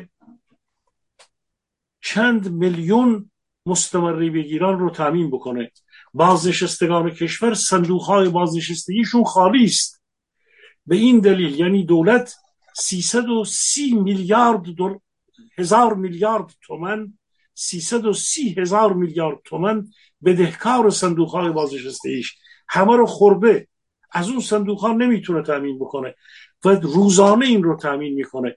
این سود پتروشیمی ها حقوق ما مستمری بگیران شش و شش ممیز چهار میلیون ما مستمری بگیر فقط داریم. بخش بزرگی از این بازنشستگان از این پول باید به هر حال ارتزاق بکنن. حقوقش ماهانشون تامین میشه. و این ضربه امروز بازنشستگان کشور خیلی خیلی دقیق می‌دونن که چه تصمیمی چون با توجه به این گردش آزاد اطلاعات همین امروز بازنشستگان در فضای هشتکایی که در بازارهای سرمایه خورد آگاهند. من یک بار دیگر این رو مشخص و منظم به عرض شنوندگان برسونم که چون درآمدهای ناشی از افزایش دلار یعنی نرخ تسهیل ارز تا یک جایی قدرت داره. دوم چون فروش بنزین و گازوئیل گرانتر ممکن نیست سومین حیله ای که اینها کردند اقدامی که می‌تونه امنیت در واقع ملی رو باز به خطر بندازه به این معنا که واقعا بخش بزرگی از بازنشستگان ما با گرستگی بیشتری روبرو خواهد شد و این آیدات ناشی از پتروشیمی هاست. البته دزدی های بزرگ اختلاس های چند صد میلیون دلاری در گذشته فاجعه بزرگ زده به پتروشیمی ها ولی این تصمیم یک تصمیم دیگری هست که فشارش به طور مستقیم بر گرده چند میلیون بازنشسته کشوره ما شاهد امواج بسیار بسیار گسترده تر بازنشستگان خواهیم شد. تعویق حقوق اونها اینها در واقع پدران و مادر بزرگان و پدر بزرگانی هستند که سی سال چهل سال رنج بردن و امروز دستاشون خالیه به به این وضعیت. به گمان من در همین تابستان داغ برحال این رژیم با توجه بحرانی که درس نمی‌گیره. همچنان حمله داره می‌کنه. هنوز که هنوزه ما می‌بینیم تازه این قضیه هجاب داشت. یک کمی آرامش در جامعه در سطح جامعه وجود میومد که دوباره به بانوان ایران دختران و جوان ایران حمله را شروع کرد که در شهرستان من که جناب مهندس کردستانی هم سالهای طولانی در گیلان در رشت و فومنات بودند حتما ایشون هم از فضای بانوان گیلان مثل بسیاری از بانوان استانهای دیگر باخبر هستند زن ایرانی امروز این به هر حال رنج و مشقت رو و این فشار رو اینها رو تحمل نخواهد کرد. من تقاضا می‌کنم که با توجه به شناخت جناب کردستانی از این ماجرا حتما توضیحاتی رو به هر حال بفرمایید در این قسمت. صدای ما رو دارین شما آقای مهندس بله, بله. بفرمایید در ادامه. این داستان هجاب و امروز هم سخنگوی دولت هم یه جایی گفته که ما در این اعتراضات گذشته همین در مورد محسا می‌تونستیم از گلوله جنگی استفاده کنیم. یه مستندسازش بر اساس گزارشی که رادیو فردا میده اون گزارشگره گفته که توی 96 و 98 اینا از گلوله جنگی استفاده کرده بعد اون معتقده که در همین دوره پیشم اینا به جای گلوله ساچمه یا گلوله پلاستیکی مثلا از هیچ کنوش استفاده نکنن. ولی اینکه حالا دولت میگه که من می‌تونم از گلوله جنگی استفاده کنم این دلیل ترسه نه؟ فکر می‌کنین دلیلش قدرت نمی‌تونه باشه. دولت قدرت داشته باشه که از این حرفا نمی‌زنه که. حتما دلیلش بله. ترسه که میگه من می‌تونم گوله پلاستیک گوله جنگی بزنم. و این بله، ماجرایی که خاتمی هم گفته ما خود براندازی داره می‌کنه مثلا تحلیل شما رو از این شرایط بشنف بفهم. بله. ببینید حجاب اسلامی ننگ جامعه ایرانی. حجاب اسلامی رو شیرزنان ما پروندهش رو بستن. من در یه برنامه که هفته پیش بر شد گفتم به سردمداران نظام صد سال گفتم اشر ایرج میرزا با تغییرات اسلامی صد سال اگر به سر بکوبی دیگر نشود هجاب زنده. هجاب اصلا نه در قرآن است. همین سوریه و لبنانی که اینا انقدر پول میفرستن همه بیهجابن در پنجاب و هفت کشور مسلمون دنیا منهای جمهوری اسلامی و طالبان در افغانستان و در بقیه این کشورها هجاب مطرح نیست. هجاب یک خوراک برای حقوق بگیرای نظام که برین سرگرم بشین و هجاب رو بگیری کنین و یک مشهور کردن مردم به مبارزه و مقاومت در مقابل بیهجابی و هجاب که دور بشن از دوزیا از این تورم از وضعیتی که اشاره کردن بازنشستگان وضعیت معلمان پولهایی که برده میشه و دزدی میشه.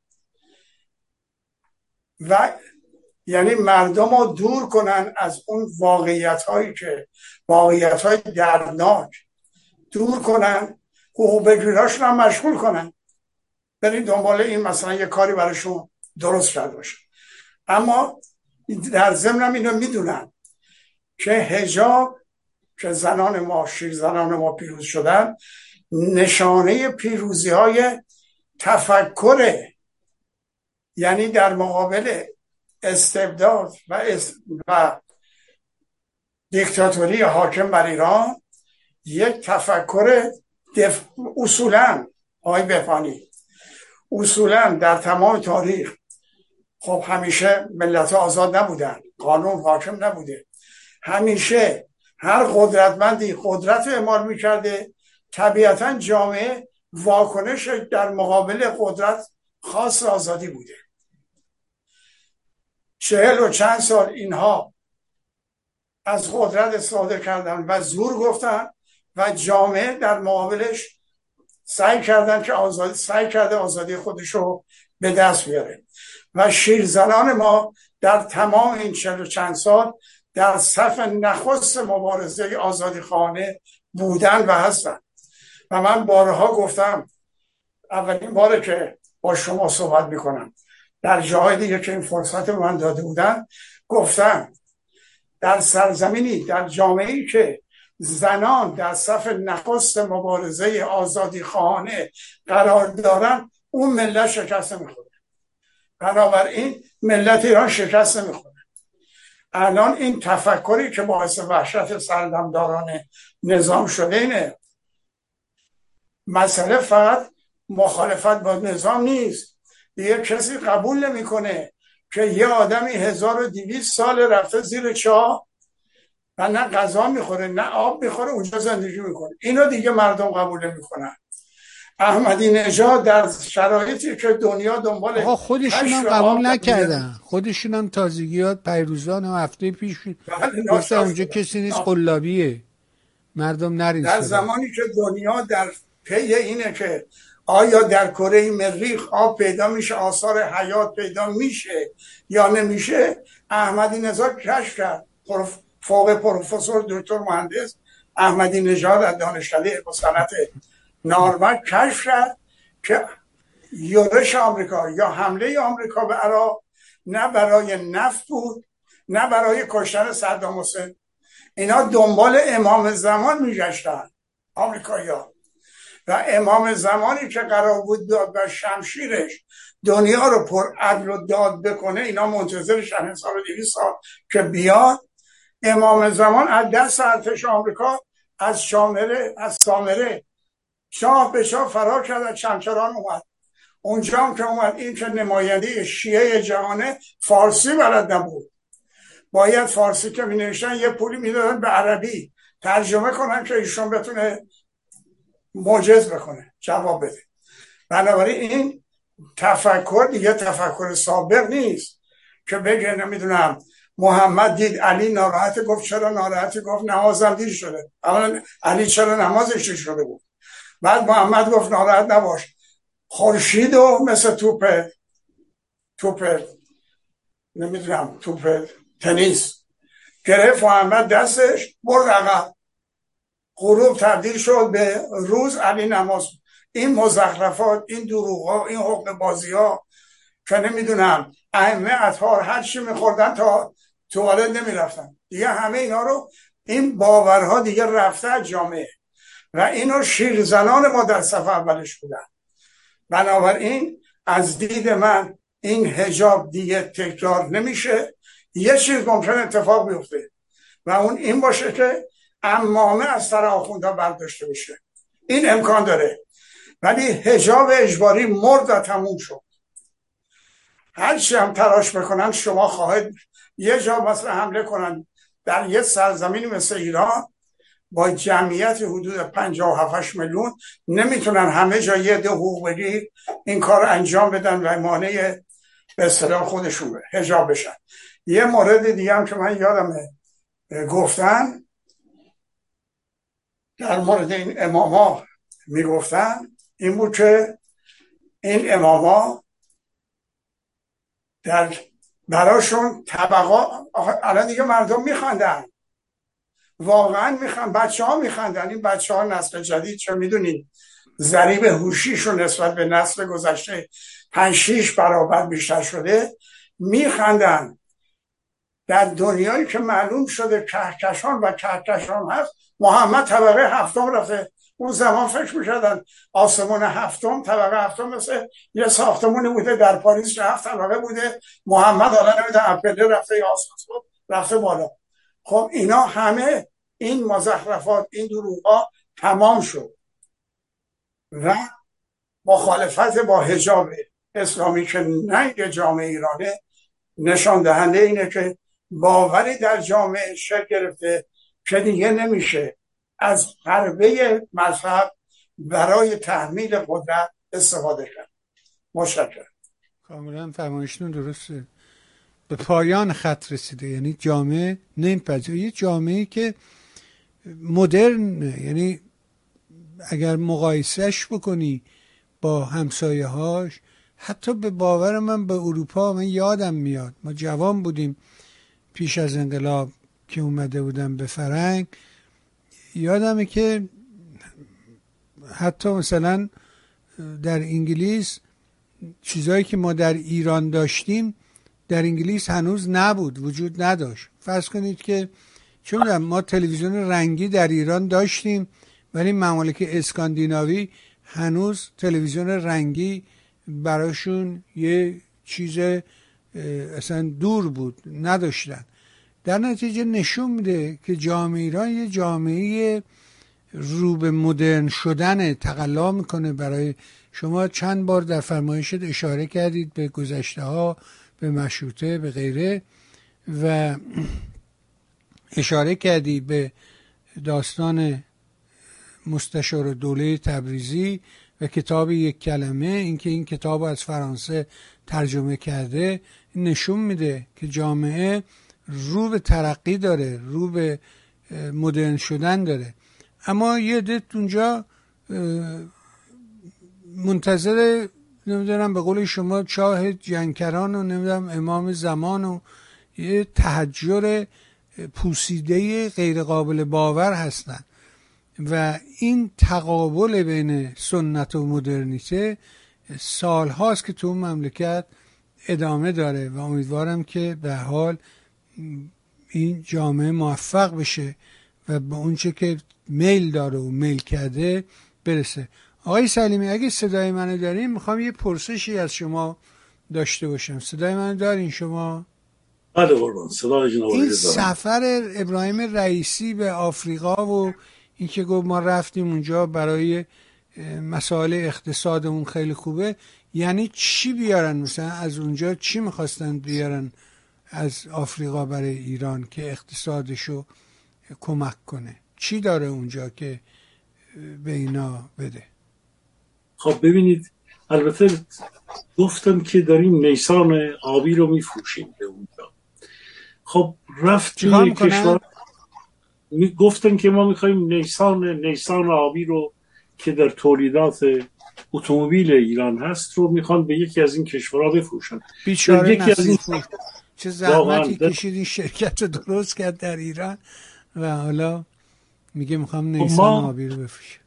ببینید آقای بهبانی من یک نکته ای رو بگم که برای من واقعا به عنوان یک فرد که در آلمان زندگی می‌کنم به عنوان یک ایرانی بسیار بسیار در داوره الان مدتیه که کلوچه فومن ما کلوچه لاهیجان ما این کلوچه ها رو دیدن که اینا سمی است.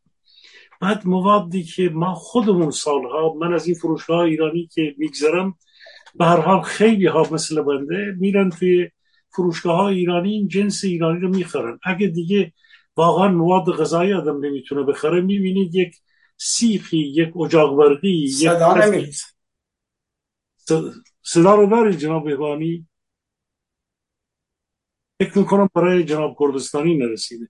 ما این تولیدات صادرات مواد گوناگون رو که در این فروشگاه ایرانی هست به هر حال کوشش می‌کنیم حتی اگه دو ایرو یه ایرو گرانتر هم باشه آدم بخره که این جنس ایرانی سالها بسیاری از ایرانی ها این ارق رو داشتند که این و علا رغم این که این رژیم جنایتکار ایناست فلان اینا ولی باز شما می‌بینی که خب این تولید کننده ترشی لیته که حکومت نیست که.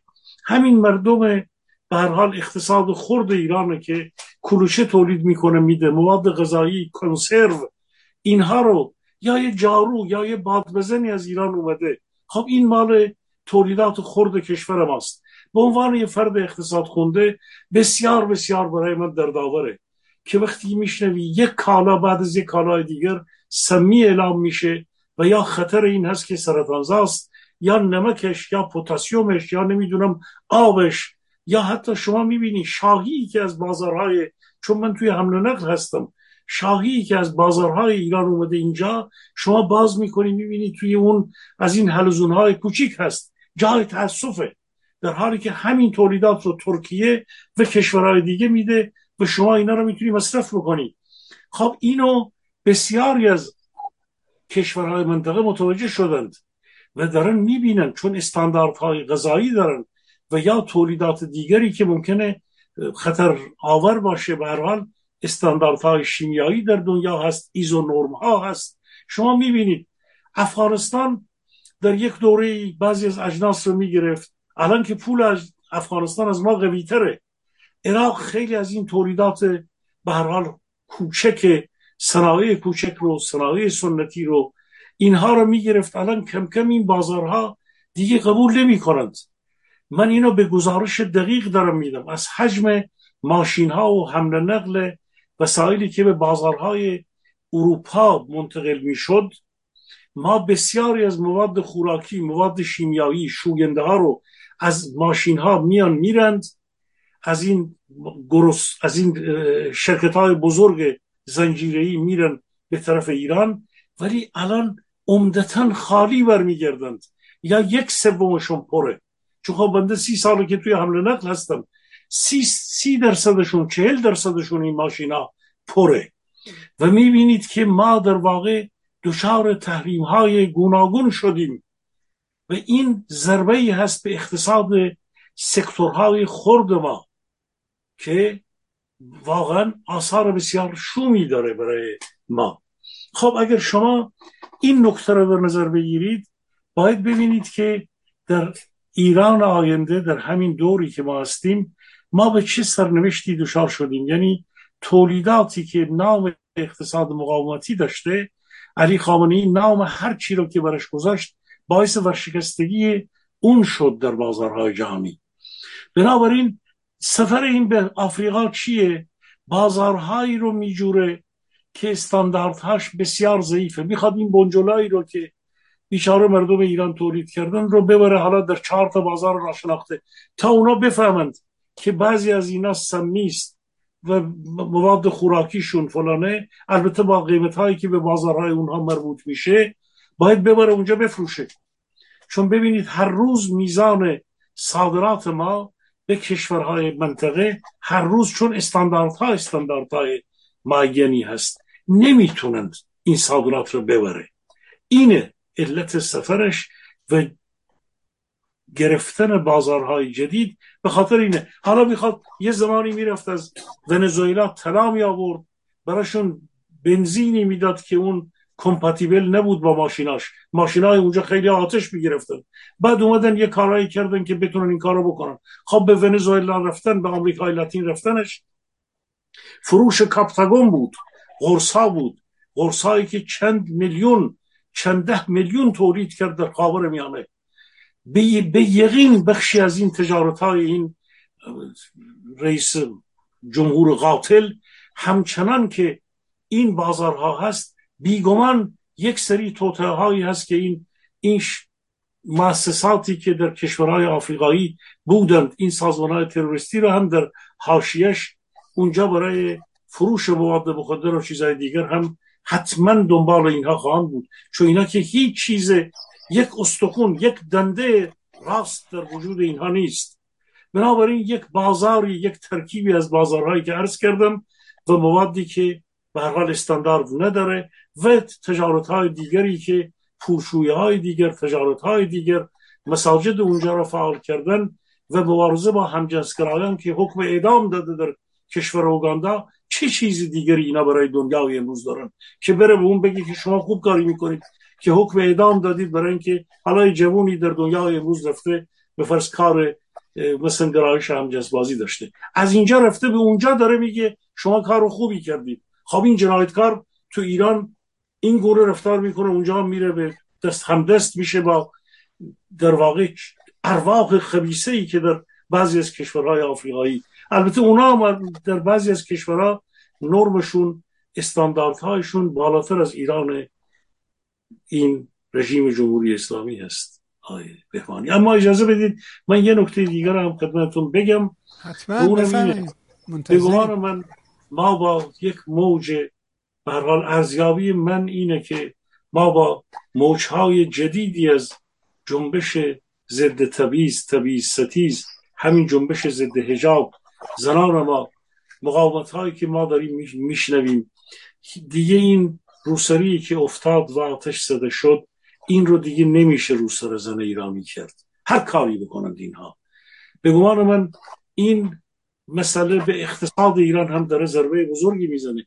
اینها شاید صدها و هزاران بازار کوچیک کسبه کوچیک رو به خاطر اینکه در واقع زنانی در اونجا رفت آمد می‌کردن. بازارهایی که امروز شاپینگ سنترهای پیشرفته برحال هستند. در ایران اینطور نیست. چون ما همش که از برحال ایران حرف می‌زنیم بعضی از دوستان میگن بابا این ایران در دهه هشتاد و هفتاد به هر صدها و شاید هزاران مراکز تجاری درش ساخته شد. این واقعی است. و این کشور نزدیک الان 90 میلیون جمعیت داره این کشور. اینها نیمی از جمعیت ایران به هر حال زنان کشور هستند. و زنان کشور ما دختران و زنان جوان همواره با سمت و سوی اینها در واقع اقتصاد خانواده هست. به مد در دنیای امروز به خرید فروش ها به رونق بازارها به همین رونق تولید در ایران. اصلا نگاه متحول در دنیای امروز یعنی در واقع به marketing از بخشی از وجود زن هست بانوان کشور هست. اونها هستند مادران اونها هستند تنظیم کننده اقتصاد خرد در دنیای امروز. یعنی در واقع زن و مادر منشأ گسترش تولید هست. چون از مواد خوراکی و غذایی گرفته تا مواد پوشاک و تا شوینده ها رو اقتصاد خانواده ها در دست زنان و مادران کشور هست شما وقتی که اینو سرکوب می‌کنی در واقع این حضور اینو در بازارها وقتی که جلویش می‌گیری خب این یک نگاه اقتصادی به موقعیت زن در جامعه امروز هست. شما وقتی اینو سرکوب می‌کنی داری اقتصاد رو نابود می‌کنید آقای به این ترتیب می‌بینید که کسبه بازار یک روزگاری این کسبه متحجرترین اخشار جامعه بودن. همون روح الله جنایتکار را آوردن جمکرانی را آوردن در کشور. امروز ما می‌بینیم که این کسبه دیگه حتی با که پایگاه اونها بودند دیگه با اونها به هیچ وجه غرابتی ندارند. کسبه و اخشار بازاریان در ایران امروز جز سنگهای مقاومت کشور شدن همراه با میلیون ها حقوق بگیر و بازنشسته و آموزگار و جوانان کشور و این بخش هم پایگاه مرتجانی مثل اسکر اولادی ها یعنی در واقع طایفه موتلفه و طایفه علی خامنه‌ای اینها رو پایگاه اینها تویی خواهد شد. اینها جز آخرین غشت هایی هستند که ضربه هر حال قطعی رو همه با همراه با دیگر اخشار و جامعه به این رژیم خواهند زد. من فکر می‌کنم که امواج گسترده تری خروشانتری در آینده باز هم به زودی به اون جنبش زن زندگی آزادی که خاموش نشده یک کمی فعلا پایین رفته یک کمی افت کرده. ولی اون جنبش در ایران وجود نه داره. اونم افت نکرده. آقا کجا افت کرده همینطور شما تو همون الان اشاره کردی در رشت شاهدیم که زنها چجوری ایستادن مردان در کنار زنها همه جای ایران هر جا رو دست می‌زنی می‌بینی ایستاده اصلا حیرت انگیزه. این یارو مهتی نصیری که میگفتش که ایرج مستاقی می‌گفت اون یارو حسین شریعت مداری در مقابل مهتی نصیری یه دکارت یه مونتسکیوه حالا شما فکر کن که مهدی نصیری رفته سر خاک محسای امینی. علیه خامنه ای داره حرف می‌زنه. این نشون میده که آتیش روشنه. حالا می‌خوام همین رو بریم. الان یه اتفاق دیگه که افتاده و واقعا آدم گریه باید بکنه بابتش. الان اردوغان سفر کرده به عربستان و بعدم می‌خواد بره اقمار عربستان رو یکی یکی دیدار کنه. دو تا ماشین برقی ساخت ترکیه رو برده اونجا به پادشاه و ولیت محمد به سلمان باباش تحویل داده. گفته این هدیه ما به شما. در حقیقت کاری که چرچیل تو جنگ دوم انجام داد یعنی در بعد از قرارداد پستام فکر می‌کنم که سه تا قرارداد بزرگ هست تو یالتا و تهران یالتا و پستام و تهران. که در پستان وقتی که کار تموم میشه چه حرکت می‌کنه میره به سمت پادشاهی عربستان. توی هواپیما بهش خبر میدن که تو چه نشستی؟ میگه چی می‌خوای ببری برای این پادشاه؟ میگه والا تو ساکم یه اتکلون دارم خب همونو بهش هدیه میدیم. میگن چه نشستی که روزولت با این پادشاه توی کشتی وینسن اونجا نشستن قرارداد امضا کردن قرارداد آرامکو رو امضا کردن. و اینم تصمیم می‌گیره وقتی رسید اونجا بهش میگه که من همراهم نبود ولی اولین تولید رویز رویس رو به شما هدیه می‌کنم که بعد مدتی رویز رویس شیش بعد می‌رسه. شیخه میره در ماشین رو وا کنه سوار شه میونه فرمون اون وره خیلی بهش بر می‌خوره. میگن هرگز اون ماشین رو سوار نشد و داد به برادرش. حالا این داستان اردغان که رفته اونجا دو تا ماشین برده به پادشاه و پسرش هدیه داده و پسر سوار اون ماشینه شده و اردغان رو از کنفرانس سوار همون ماشین برقی کرده و تو جده برده به محل اقامتش رسونده. خب آدم باید گریه کنه به حال مملکت ما که شما نگاه کنه امروز اعلام کردی که برای خودروی دست دوم دلار 80 هزار تومانی اختصاص بدیم و بعد پول دولت از اینا پول بگیره که ماشین دست دو وارد ایران بکنن. ببین ما کارمون به کجاست؟ از بده از آقای کردستانی بپرسیم ببینیم که نگاهش به این ماجرا چیست. های کردستانی صدای من دارین شما؟ بله. بعد به خستتون کردیم. ولی خوشحالیم که در خدمت شما هستیم. امیدواریم بتونیم گفتگوها رو ادامه بدیم. قدیری کاملا استفاده کردم و خوشحالم که توضیحاتی که دادم من هم که نسبت به اقتصاد حال ضعیفم خیلی چیزا فرا گرفت.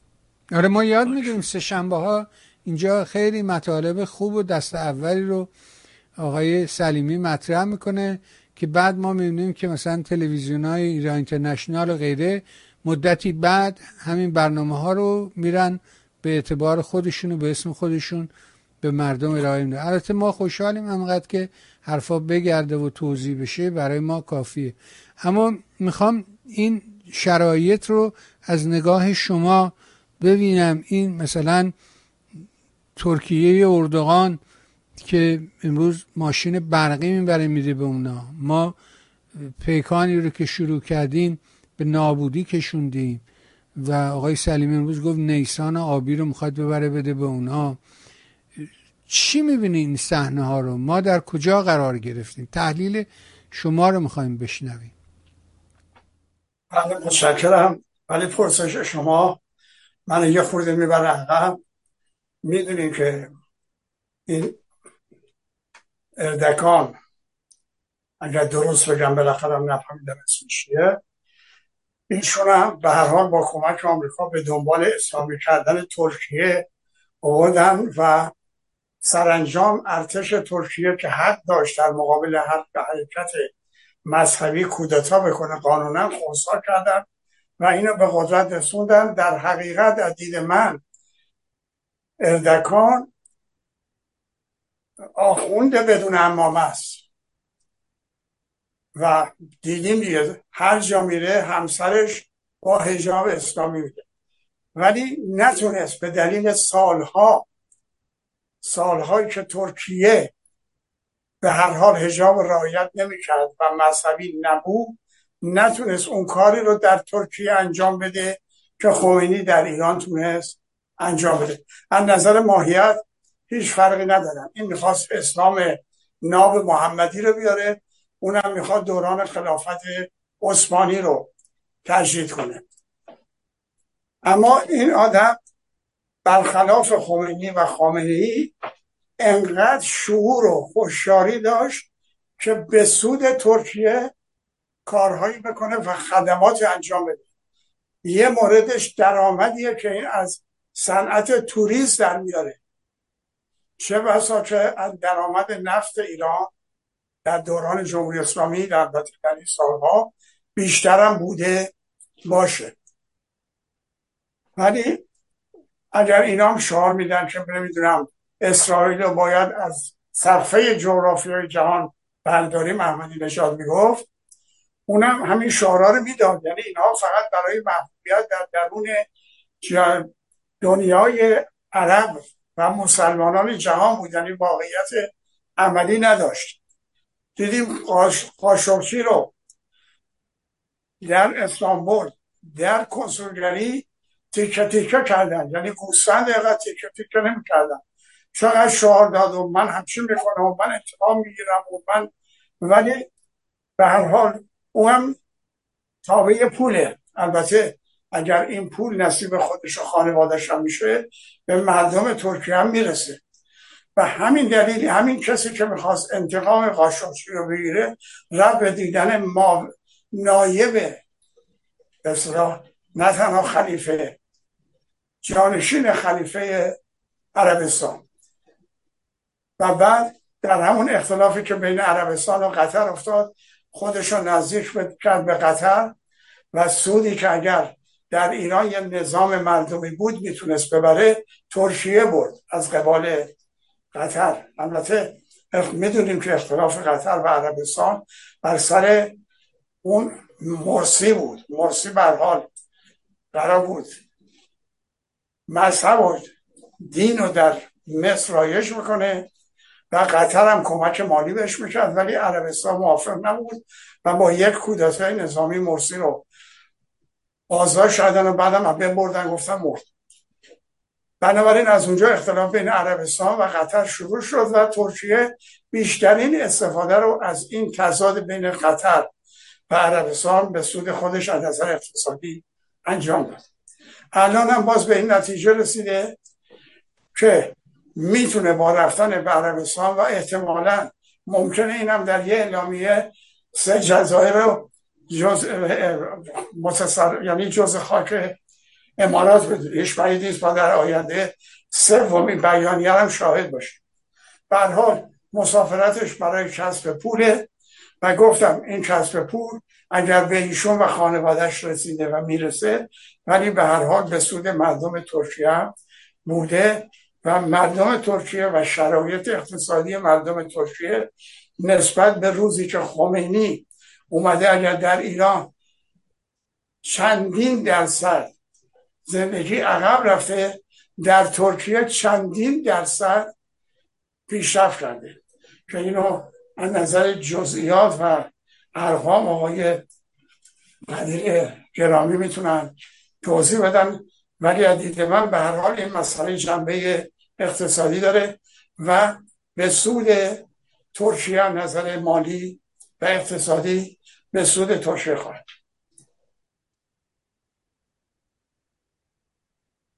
خواهش می‌کنم. امیدوارم بتونیم گفتگوها رو با شما ادامه بدیم. آقا خستت کردیم. نهایت سپاس رو ازت داریم. ایزه بودیم بریم سراغ آقای سلیمی و در قسمت آخر تحلیل سیاسی ایشون رو همراه شما بشنویم. آقای سلیمی صدامو داریم بشنویم تحلیل بله. سیاسی شما. صدای شما رو دارم بله بفهمید خب من می‌خوام امشب به یک نکته برحال معینی اشاره بکنم. ببینید آقای بهوانی شنوندگان بینندگان رجمند جناب در محضر جناب کردستانی می‌خوام یه نکته بسیار بسیار مهمی رو با بعضی از کنشگران سیاسی فعالان گوناگون جامعه مدنی و رسانه‌ای در میان بذارم. یکی اینکه در اسفند ماه که زیاد نمونده انتخابات دور دوازدهم مجلس از الان هشدار میدم. به هر دلیلی به هر ترتیبی با هر توجیهی با هر شگردی با هر رمال بازی با هر نگاهی به قدرت.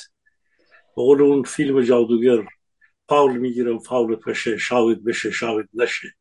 اینکه یک عده فالگیر رمال بیزنسمن ها تاجران سیاسی معتادان به قدرت.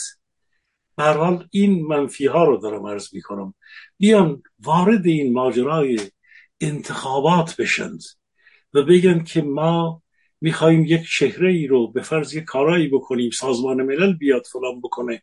این رژیم دیگه تضیف شده. میشه از طریق ما مسالمت جو هستیم. از این طریق مجلس رو بگیریم فلان بکنیم رو. از الان دارم هشدار میدم. هر گونه آلودگی به این یعنی خیانت یک بار دیگر به ملت ایران. این یک نکته چون زیاد نمونده نجواهایی داره به نام اصلاح طلب جدید و به نام تحول طلب و به نام کنفرانس های حاشیه کنفرانس های پاریس و دوباره جاهای دیگر نجواهایی داره وجود میاد. چهره هایی داره ساخته میشه. امروز ممکنه برن یه کارایی بکنن در پیش نمی‌دونم برن روی به هر حال آرامگاه فلان بیان چهره انقلابی این رژیم خیلی شگرد زده بابا. نصیری یا در فلان یا غیر نصیری رو بیارن یک بار از درون اینها یک حاوله جدیدی. اول چهره انقلابی بعد چهره زرد و ضربه زننده. هشدار دارم میدم. از یک سوراخ دو بار چه ارز کنم ده بار آدم گزیده نمیشه. به هر حال به خصوص به اونهایی دارم هشدار میدم که دارن مسموس می‌کنن.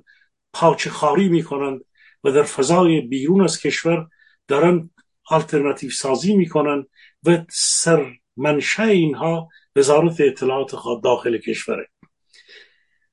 این یک مورد. مورد دیگر اینه که ببینید شنوندگان بینندگان ارجمند. ملت آلمان و ملت های دیگری که یک بار دو بار تخ... تخیر تاریخی شدند بعد قدرت به قول منوشهر جوالی من بارها بهش اشاره می‌کنم فیلسوف معاصر ما که یک ایرانگراوی واقعا کانتیانر بود یعنی طرفدار نظریه میانی رشد انسان که واقعا به نظریاتی که انسان چگونه می‌تونه در میانه و در اعتدال با یک ملتی زندگی بکنه. اون چه که فلسفه اخلاقی کانت بود جمالی سعی کرد منوچهر جمالی بگه. یک نکته جالبی رو می‌گفت. همواره اشاره می‌کرد چله کمانی رو که شما هرچه بیشتر در واقع بگیرید تیری که از ترکش در میاد فراتر خواهد رفت. شما هر چقدر بیشتر یک ملتی رو سرکوب بکنید سرکوبگرانش چین باشه روسیه باشه همین دولت های غربی باشه که در یک جاهایی از اوبامایش تا دیگرانش خیانت های آشکار به ملت ما کردن. برای منافع خودشون هرچی این ملت رو شما شدیدتر سرکوب بکنید وقتی که این ملت بلند شد به دورترها به قول معروف اون تیر تیر آورش را به دیگر نیم روزی در پی اون روز نشسته بر تناور ساق گردوی فرو دیدند. اون تیر فراتر خواهد رفت. این از این نظر میگم به تمام اونهایی که به ملی به ملت ایران به یک پارچگی سرزمینی کشور ما به این چهل پنجاه شست میلیون فقیری که واقعا از خط فقر گذاشتن توجه نمی کنند و به خصوص به خارج نشین هایی که درد ملت ایران رو نمی‌بینند بخوام یک بار دیگر هشدار بدم. دنبال این توته های حکومت و غیر و غیر و اینا نرید و ضمنا یک اشتباه اون عزیزانی که دوستانی که فکر می‌کنن الان دارن به کشور حمله ور میشن. ملتگرایی و ملیگرایی در ایران تضیف شده. این گونه نیست عزیزان دوستان. ملت ایران یک پارچتر متحدتر قویتر. دیشب با یک دوست مشروط گرایی مشروط خواهی صحبت می‌کردم. به من گفت سلیمی ما مشروط خواهان یک روزگاری از آقای رضا شاهزاده رضا پهلوی دفاع می‌کردیم. امروز ایشون عزیز میداریم. اما ما شاهزاده رو برای ایران می‌خواهیم نه ایران رو برای شاهزاده. گفتم آفرین به مراوت. و باز اشاره کرد گفت در کشور ما قانون پادشاست. گفتم آفرین دوباره به کلامت. قانون پادشاست. آقای بهبانی شنوندگان بینندگان پادشاه قانون نیست. هر کشور ما با اون توضیحاتی هم که جناب مهندس کردستانی از روان امروز ایرانی گفت جامعه ما جامعه بیداری هست. از جمکران ها گذشته از امام زمان ها گذشته.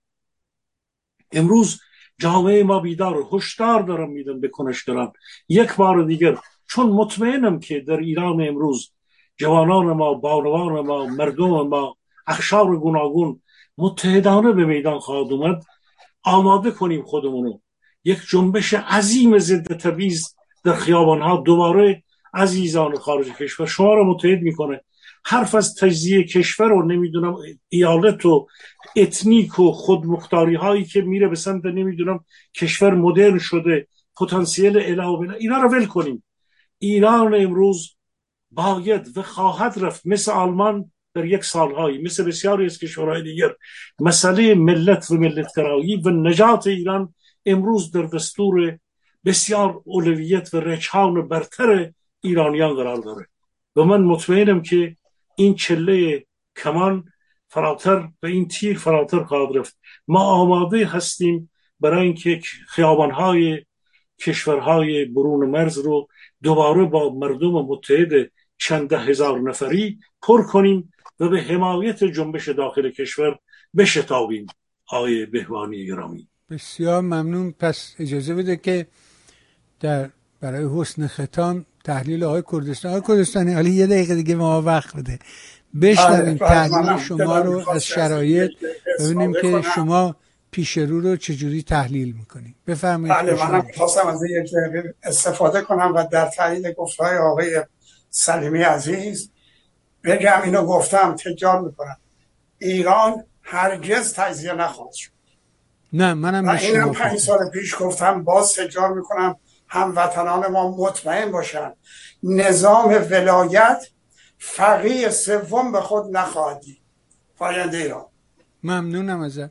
سپاسگزارم. امیدوارم که در حقیقت این ازر با ما بدی. تا بتونیم در آینده هم از تجربه و دانش شما بهره ببریم. از اینکه مهر کردید پذیرفتید امروز همراه ما باشید. از آقای سلیمی باید سپاسگزار بشیم که این فرجه رو فراهم کرد تا در حقیقت ما هم بتونیم از حضور شما بهره ببریم سپاسگزاری کنیم. برای هر دوی شما عزیزان از صمیم قلب آرزو می‌کنم در حقیقت شرایطی پدید بیاد که بتوانی دست در دست هم به یک ایران خوب برسیم. بازم ممنون سپاسگزار از اینکه فرجه رو به ما میریم متشکرم آقای سلیم. سپاسگزار از شما ممنون از هر شما عزیزم متشکرم.